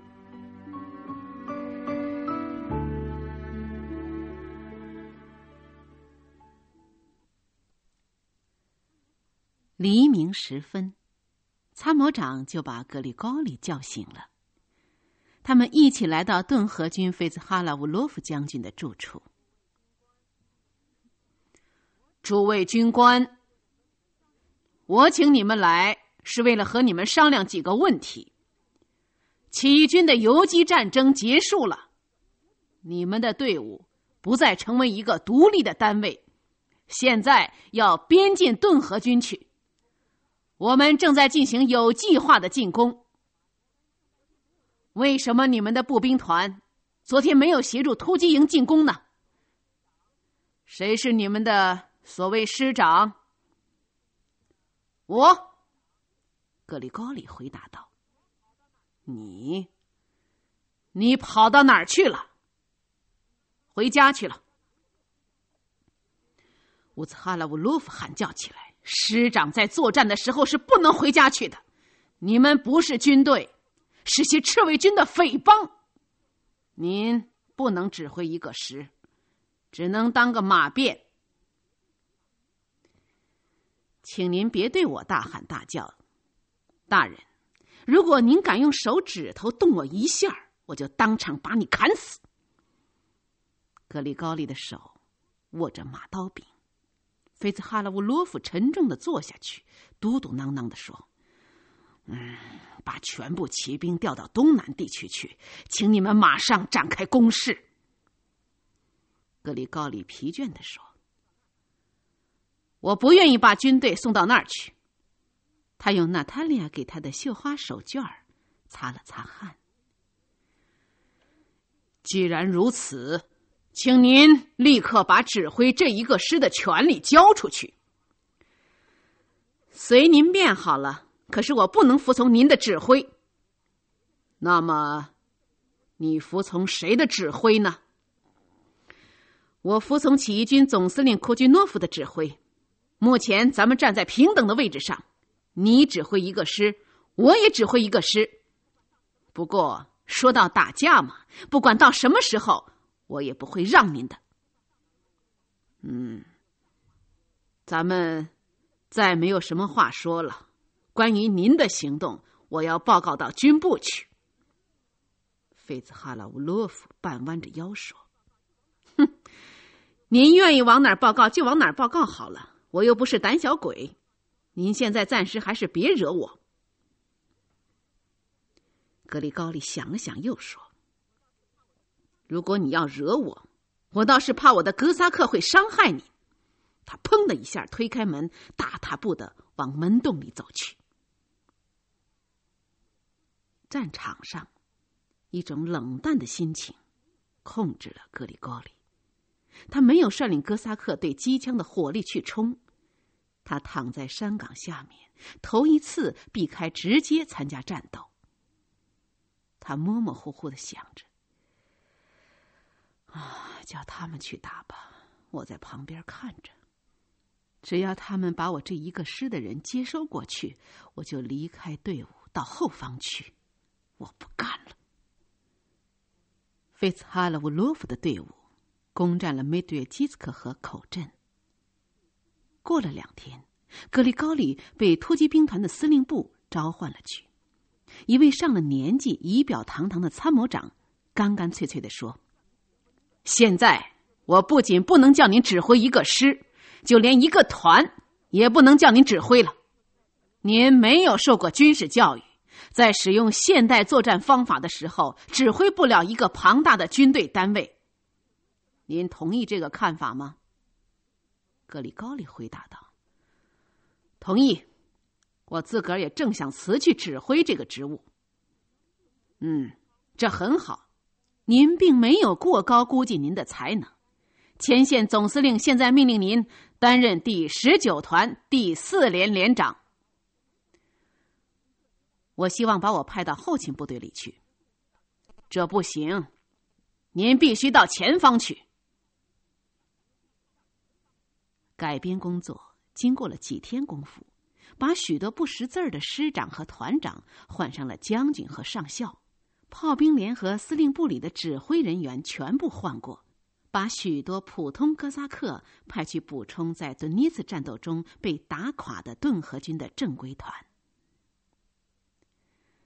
娜塔莉亚在一次与塔吉亚的谈话中，得知格里高利又与阿克西尼亚重温旧好，他对塔尼亚的话将信将疑。在这种心情驱使下，他到阿克西尼亚去了。他们中间互相敌视的程度已经随着岁月流逝而缓和。阿克西尼亚掩饰不住惊愕的神情，请他进内室里去谈。他问道：怎么，格里高利发生什么意外的事情了吗？阿克西尼亚无法掩饰的担心，是娜塔莉亚一切都明白了。没有。我的男人活着，而且很壮实。你别害怕。你胡说什么？你应该担心他的健康，我自个儿操心的事情已经够多的了。我来的目的是因为村子里有一种谣传，说格里高利又追求你了。他回家的时候，你们非见面不可，这是真的吗？阿克西尼亚眯缝起眼睛，两道黑色的眉毛往上挑了挑。反正我是不会可怜你的，我痛苦你就舒服，你痛苦我就舒服。我老老实实的告诉你，村里的人不是胡说。我又把格里高利抢过来了，而且从今以后我要竭力的不要把他放出去。你打算怎么办呢？娜塔莉亚走到阿克西尼亚跟前，拉住她的袖子，露出坚定的神情回答：阿克西尼亚，你妨碍了我一辈子，我再也不能像从前那样央告你了。不过我知道一件事，你并不爱他，你只是勾引他，就像你和那个也不该你乱搞一样。像你这样水性杨花的女人，和什么人不会乱搞呢？真有爱情的话，是不会干这种事的。阿克西尼亚脸色灰白了，她用手推开娜塔莉亚，走到台阶上说：得了得了，我是坏女人，你是好女人。不过我最后要告诉你一句，如果你有力量的话，你就把她抢回去好了。如果办不到，请你别怪我。如果他能活着回来，就叫他自个儿挑选吧。夜里娜塔莉亚没有睡，第二天早晨和婆婆一块儿到瓜地里去除草。她把全部事情都告诉了婆婆。她说自己已经怀孕，可再也不愿意替格里高利生孩子了。她把胎儿剁掉了。由于失血过多，第二天中午，他就离开了人世。格里高利在前线上接到了噩耗，骑马飞奔了两昼夜。当他到家的时候，已经是娜塔莉亚下葬后的第三天。母亲告诉他全部经过，他心里感到刺心的疼痛。格里高利的痛苦，不仅为了爱过娜塔莉亚，和她共同生活了六年时间，还因为他感到对娜塔莉亚的死是负有责任的。他从母亲口里听说，娜塔莉亚宽恕了他的一切过错，直到最后一分钟还是爱他和想他的，这更使他的良心受到谴责。对于阿克西尼亚，格里高利觉得正是他推动妻子走上了死亡的道路。他的心变得冷淡了。格里高利上前线去后十多天，塔利亚在河里淹死了。埋葬了塔利亚，麦列霍夫家变得越发安静了。大家都盼着格里高利的消息，但是很长时间没有得到他的一点信息。八月底，村子里凡是能拿起武器的哥萨克又被招到前线去打仗了。九月十七日，图罗斯基组织的少林突击兵团挺进到了顿河岸边，人们又开始逃难。十月，白军把红军打败了。可是大多数的战士都明白，这种胜利只是暂时的。冬天一到，顿河冰封，就难以坚持下去了。潘塔莱带着全家老少在外躲了半个月才回家来。前线不断地送死人回来，村庄里到处哭声，弄得人心惶惶。格里高利也被拉回来了，他得了伤寒症，差点死在战场上。十一月，列宁批准了斯大林的作战计划后，南方前线的形势起了很大变化。白军全盘撤退，达达村的所有哥萨克也要跟着撤退了。格里高利动身前见到了阿克西尼亚，格里高利问道：“跟我一块撤退吗？明天我来接你。”阿克西尼亚在黑暗里笑着说：“我跟你上天边我也干，我对你的爱情是忠实的。”第二天，格里高利接触了阿克西尼亚，和他俩同行的还有格里高利过去的传令兵普勒霍尔。山下面是被烟雾笼罩着的达达村，雪在爬犁的铁杠下面咯吱咯吱地响。马匹一批一批地走着。格里高里半躺在双马爬犁的后座上，阿格西尼亚坐在他的旁边，他的两只黑色的眼睛闪烁着。他觉得眼前的一切都很新奇，很不平常。他笑了，因为长久以来就使他念念不忘的那种幻想突然出现了。这种幻想就是跟格里高里一起远远地离开大达村，离开这块亲爱的然而又是可恶的地方，到别的地方去。他们在卡尔根斯克过夜，第二天吃过早饭又上路了。离开约申斯克镇的村庄越远，格里高里越难找到住宿的地方。他们一路上探听着达达村人的消息，但是在他们经过的许多村庄都没有看到达达村人的影子。直到第十三天，格里高里才在一个村庄里偶然听说隔壁的房子里躺着一个害伤寒病的约申斯克的哥萨克，从他口里打听到达达村的人前天已经从这个村子里走了，其中有很多人都害上了伤寒病。到了下一个住宿的地方，阿克西尼亚也病了。格里高里看见他的脸蛋上有发烧的红晕，眼睛里也有可疑的闪光。你这是怎么了？你什么地方难过？格里高里小声地问。我病了。你会扔掉我吗？哎，我怎么能把你扔掉呢？也许你这不过是在路上受了点凉。不，格里高里，这是伤寒病。你别胡说八道了，格里高里安慰他，但是他已经认定阿克西尼亚害的是斑疹伤寒。黎明时，普勒霍尔和格里高里套上爬犁。中午的时候，阿克西尼亚昏迷过去了，格里高里只好把他放在一家热心的女主人的床上。阿克西尼亚困难地睁开眼睛说：“你，你别把我扔在外乡，我会死的。”接着他又昏迷过去。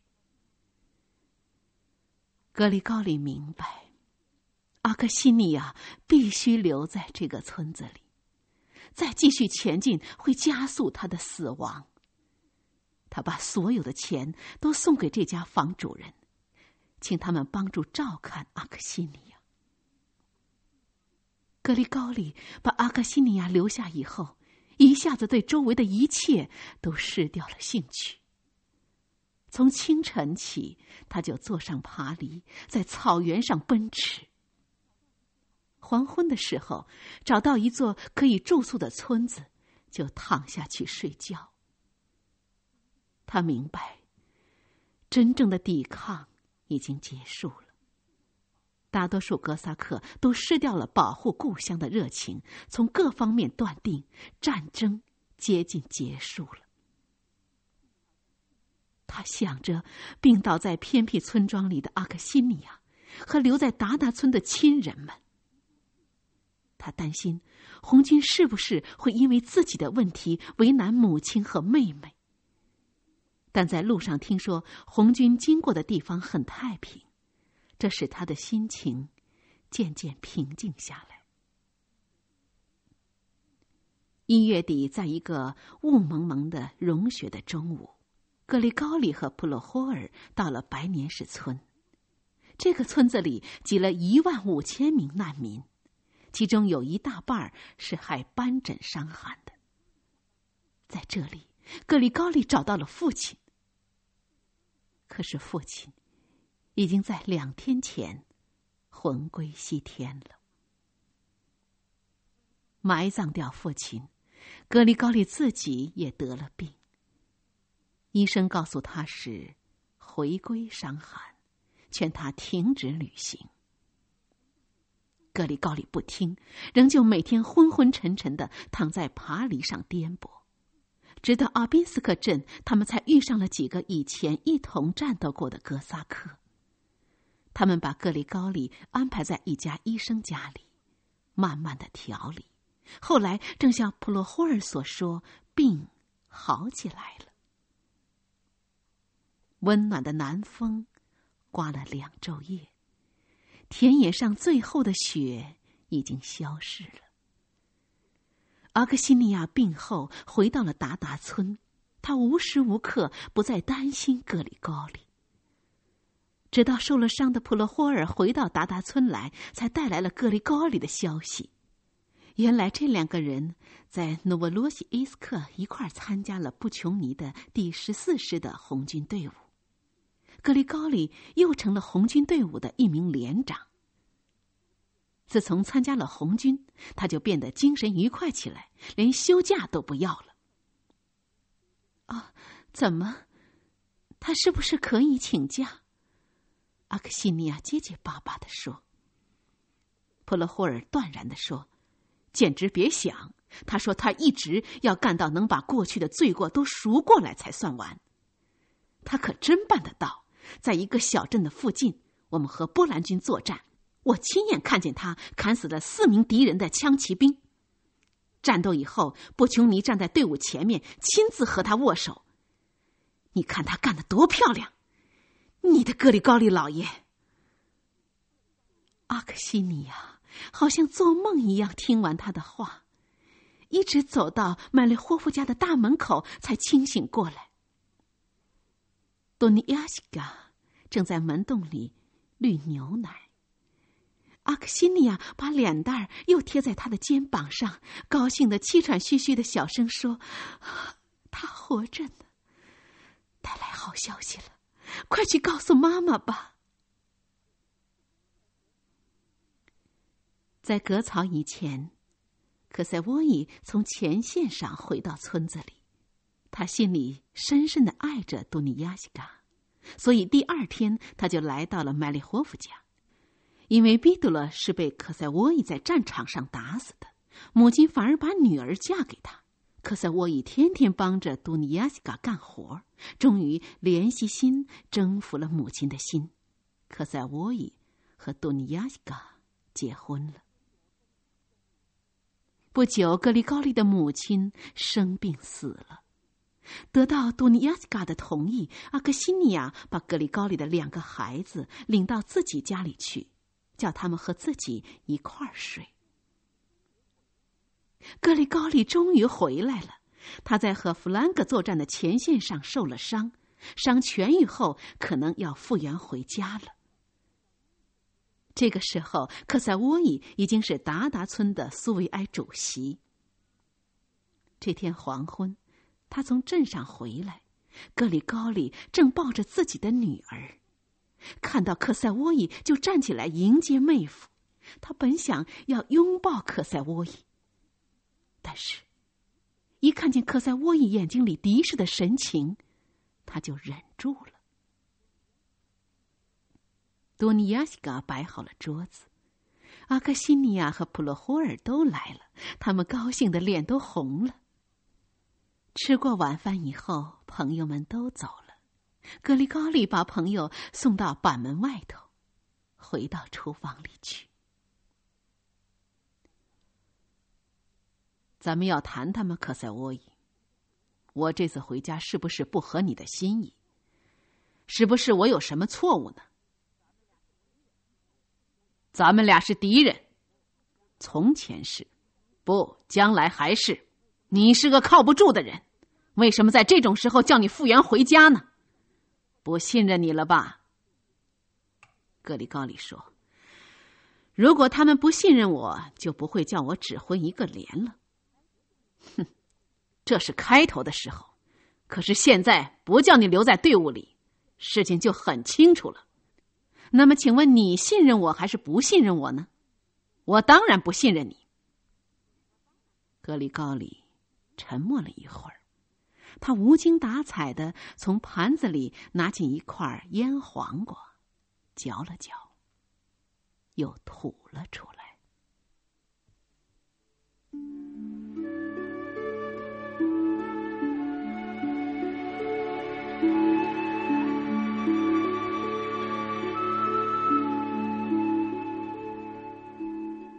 听众朋友，刚才您听到的是由燕姬轩朗诵的前苏联著名作家肖洛霍夫的微缩小说《静静的顿河》。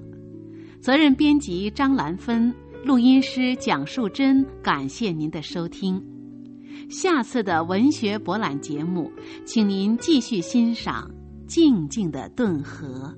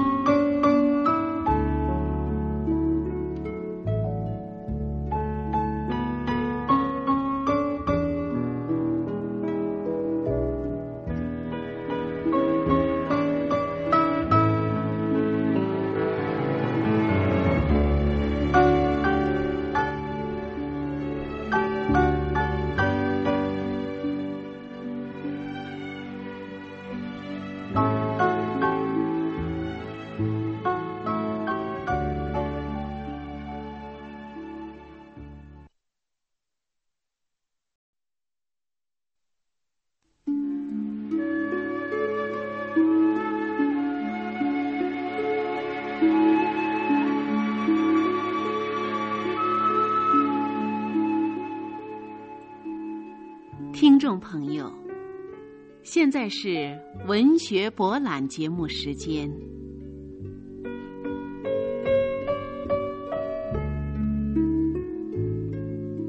静静的顿河是前苏联著名作家肖洛霍夫的长篇代表作，共分四部，曾获一九四一年度斯大林奖金。小说描绘一九一二年至一九二二年间两次革命和两次战争中重大历史事件和顿河哥萨克在这十年中的动荡生活，广泛地反映了哥萨克独特的风土人情、各个阶层的变化所走的曲折道路，以及卷入历史事件强大漩涡中的主人公格里高里的悲剧命运。格里高里是个中农哥萨克，勇敢、顽强，热爱劳动，热爱自由，忠于爱情。他在革命与战争中，从一个营垒投入另一个营垒，反复寻求所谓正确道路。他不仅在历史的歧路上徘徊，而且沦落为匪，直到最后才逃出匪帮，回到已建立了苏维埃政权的家乡。下面请听众朋友欣赏由黄帝缩写的前苏联著名作家肖洛霍夫的小说《静静的顿河》，朗诵燕姬轩。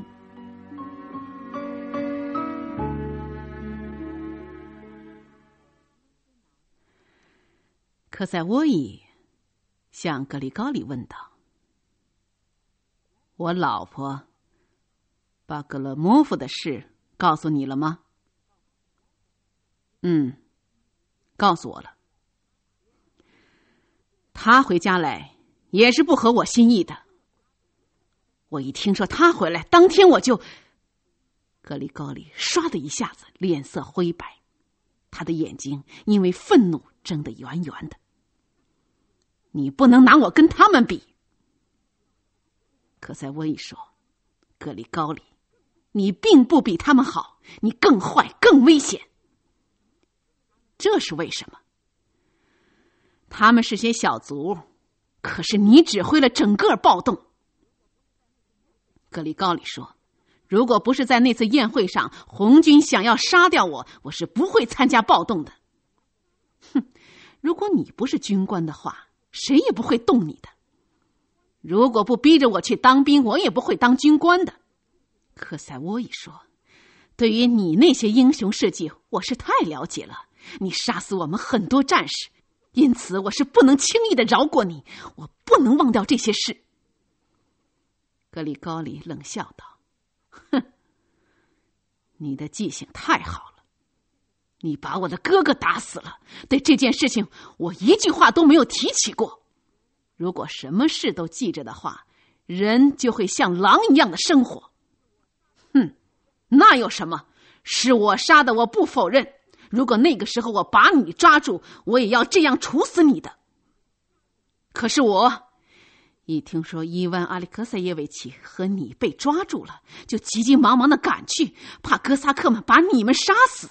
哦，好一个善心的人呢、啊！如果现在你们打了胜仗，能叫人看到你是怎么样来和我说话就好了。大概你会用皮带往我脊背上抽出一条一条的钩来。现在你居然成了这样的大好人。”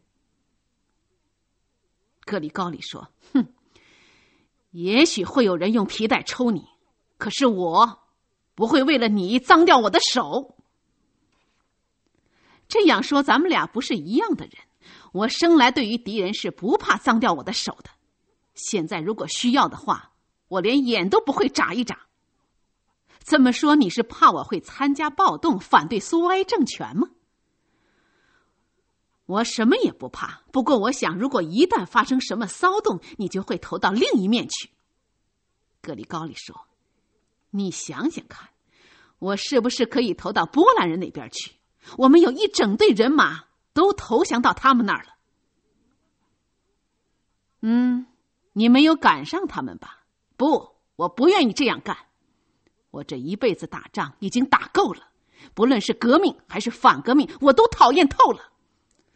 我就要和孩子们一块生活，干干家里的活，这就是我的全部希望。可塞沃伊，这是我的真心话。”但是无论什么样的保证，都不能使科塞沃伊相信了。格里高里深深的憎恨自己。现在还有什么好解释的？还打算说明什么呢？滚他的吧！格里高里站了起来。“我看咱们别说这种没用的话了。我只想最后对你说一句：如果苏维埃政权不来压迫我们，我是不会去反对苏维埃政权的。如果要来压迫我，我就要自卫。无论如何，要叫我为了暴动的事把脑袋牺牲掉，我是不干的。”“你这是什么意思，格里高里？”“我就是这个意思。你们可以把我送到红军里头去当兵，再像从前那样带花也可以，为了暴动的事做监狱也可以。可是，如果为了这种事要把我枪毙，那可对不起，这未免太过分了。”可塞沃伊蔑视地说：“哼，你想的真聪明。革命军事法庭或者肃反委员会是不会问你愿意怎样和不愿意怎样的，他们不会和你讨价还价。既然是犯了错误，那就罪有应得，对于旧债是必须完全偿清的。”格里高里说：“好，那么咱们就走着瞧吧。对，明天你就到约申斯克去登记，否则我就派人押着你去。”格里高里惊讶地打量着科塞沃伊那张严肃的脸。“你，你居然变成这样一个坏蛋！”第二天，格里高里到约申斯克登记去了。由于他是军官，军事委员部的秘书让他到肃反委员会的政治局去办理手续。他在街上碰到了福明。福明劝他赶快离开这儿，说政治局马上要动手逮捕军官了。格里高里吓得不敢再到政治局去了。他心神不定地回到家里，带着孩子和一些自己随手用的东西搬到阿克西尼亚家来了。他决定再不去约申斯克，而下决心离开村子。星期四的夜里，杜尼亚西卡来告诉他有人来家里抓他。格里高里小心地亲了亲睡着的孩子们，抱着阿克西尼亚说：“我很快会给你来信的，普勒霍尔会告诉你的。看好孩子们，关上门，他们要问，你就说我上月深思可去了。好了好了，别了，别难过，亲爱的。他一面亲着她，一面感觉到阿克西尼亚嘴唇上有了眼泪的咸味儿。他的短短的和平生活就这样结束了。一九二零年的深秋，因为余粮征集工作成绩不佳，所以组织了一些征粮队，在哥萨克居民当中发生了隐隐的骚动。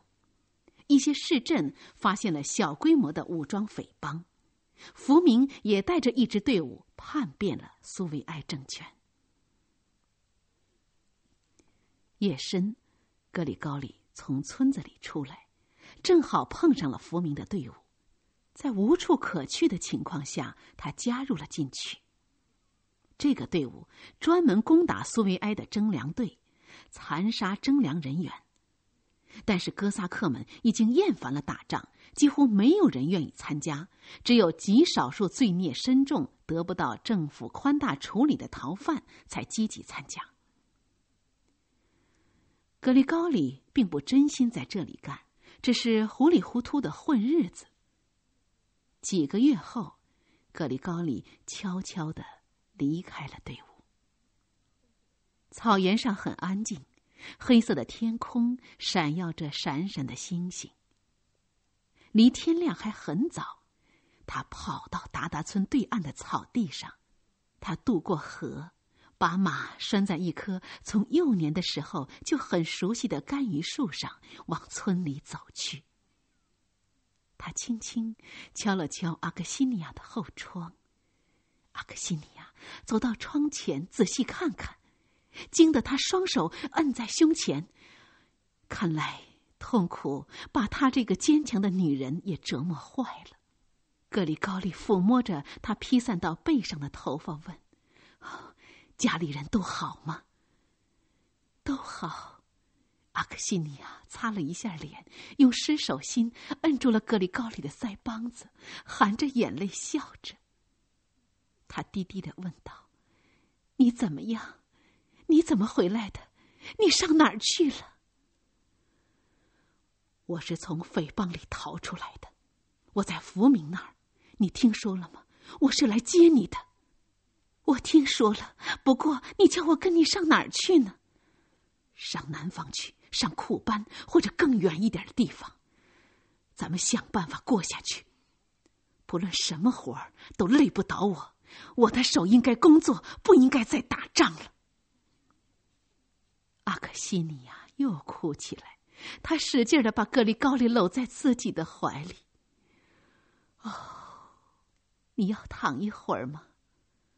别瞎说了，咱们应该趁夜赶到土沟去。天刚蒙蒙亮，他们走到顿河岸边，格里高利把阿克西尼亚扶上马。太阳出来了，他们已经到了树林子附近。他们拴好马，格里高利把一丛小橡树旁边的草踏踏平，躺了下去。格里高利已经一连几夜没有睡了，他被睡魔征服，闭上了眼睛。阿克西尼亚一声不响地坐在旁边，他仔细地看着他。几个月的离别，格里高利样子变了，眉毛当中有许多很深的横纹，突出的颧骨上出现了几乎是最残忍的神情。吃早饭的时候，阿克西尼亚问道，啊，咱们往哪儿去呢？格里高利说，上莫洛佐夫斯克去，咱们赶到普勒托夫，然后再从那儿往下走。为什么要带着武器？咱们要枪有什么用？如果要谁看见，咱们是要倒霉的。夜里谁会看见？我是为了防身才留下来，咱们将来就用不着武器了。月亮升上来的时候，他们离开了干坑，从山上走到齐尔河边去。格里高里在离小桥不远的地方停下马，他不愿意从桥上穿过去，拉着阿克西尼亚从村边中学趟过了河，再从一条窄胡同里转过去。突然从沟里站起四个人来。站住！什么人？格里高利吓得哆嗦了一下，突然大声回答：自己人。他猛然拔转马头，对阿克西尼亚低低地说：回去，跟着我。他使劲地把阿克西尼亚的马抽了一鞭子，马往前一冲，飞跑起来。格里高利趴在马脖子上，也跟在后头飞跑。一排混乱的骑射声像打雷一样响了一阵。格里高利在离小河不远的地方追上了前面的马，他喊叫道：趴下，趴下，阿克西尼亚，趴低一点儿。阿克西尼亚勒了一下缰绳，往后一仰，朝旁边倒下去。格里高利急忙扶住他，他一声不响的沉重的倒在他的胳膊上。离开村庄有二里路，格里高利下了马，把阿克西尼亚轻轻地放在地上。原来子弹打进了他的左肩胛骨，打碎了骨头，又斜着从右面的锁子骨的下头穿了过来，血不断地涌出伤口。阿克西尼亚半闭着的嘴也流出了血，喉咙里呼噜呼噜直响。格里高利明白，顶可怕的事情发生了。黎明前不久，阿克西尼亚死在了格里高利的怀里。阿克西尼亚始终没有缓醒过来。格里高利一声不响地亲了亲他冰冷的、被血浸成咸味的嘴唇。在清晨的阳光照耀下，格里高利用马刀掘了一个没腰深的坟坑，把自己的阿克西尼亚埋葬了。一切都完了。他好像从一场噩梦中醒来，抬起脑袋，看在自己头顶上是一片黑色的天空和一轮耀眼的黑色太阳。雪已经融化，早春时草原上发生了春天的野火。格里高利的生活变得像被野火烧过的草原一样黑了，他丧失了心上最最宝贵的东西。他在埋葬了阿克西尼亚以后，毫无目的地在草原上流浪了三天三夜。他不回家，也不到约申斯克去自首。他吃着还没有成熟的杨梅、小蘑菇、榛子叶儿，人瘦得不像样子了。在第五天的晚上，几个逃兵在村子里面遇到了他，他们把他领到他们住的土窖洞里去。他们都是周围村庄里的居民，从去年秋天征兵的时候起，他们就在村子里住下来。有一个逃兵，从前曾经在第十二哥萨克团当过兵，他认识格里高利，所以他就把格里高利收留下来。不知过了多少烦恼而又永长的日子。十月以后，格里高利突然想念起孩子和故乡来，他时常梦见阿克西尼亚、母亲和其他已经不在人世的亲人。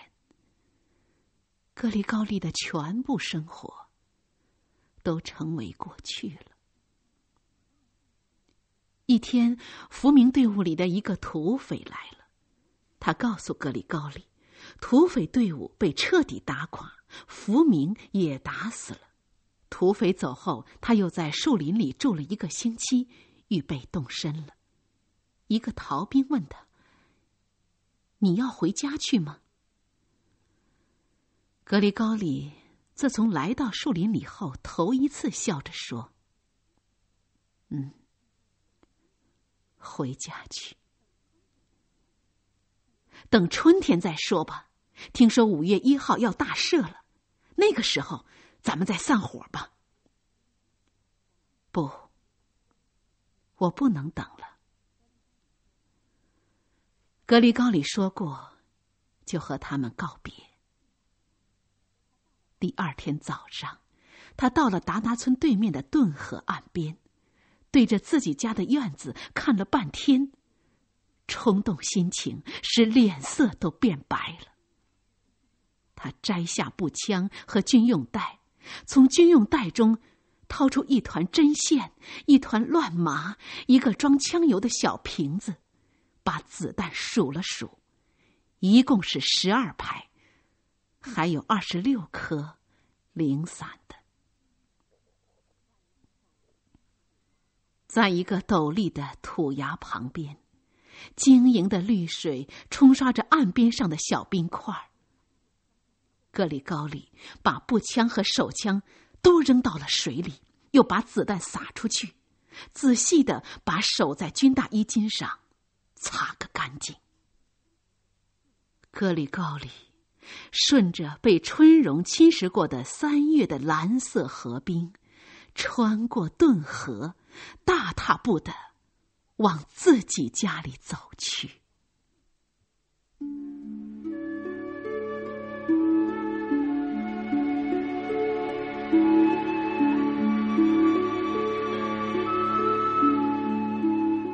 听众朋友，由黄帝缩写燕姬轩朗诵的前苏联著名作家肖洛霍夫的小说《静静的顿河》全部播送完了。责任编辑张兰芬，录音师蒋树珍，感谢您的收听，下次节目再会。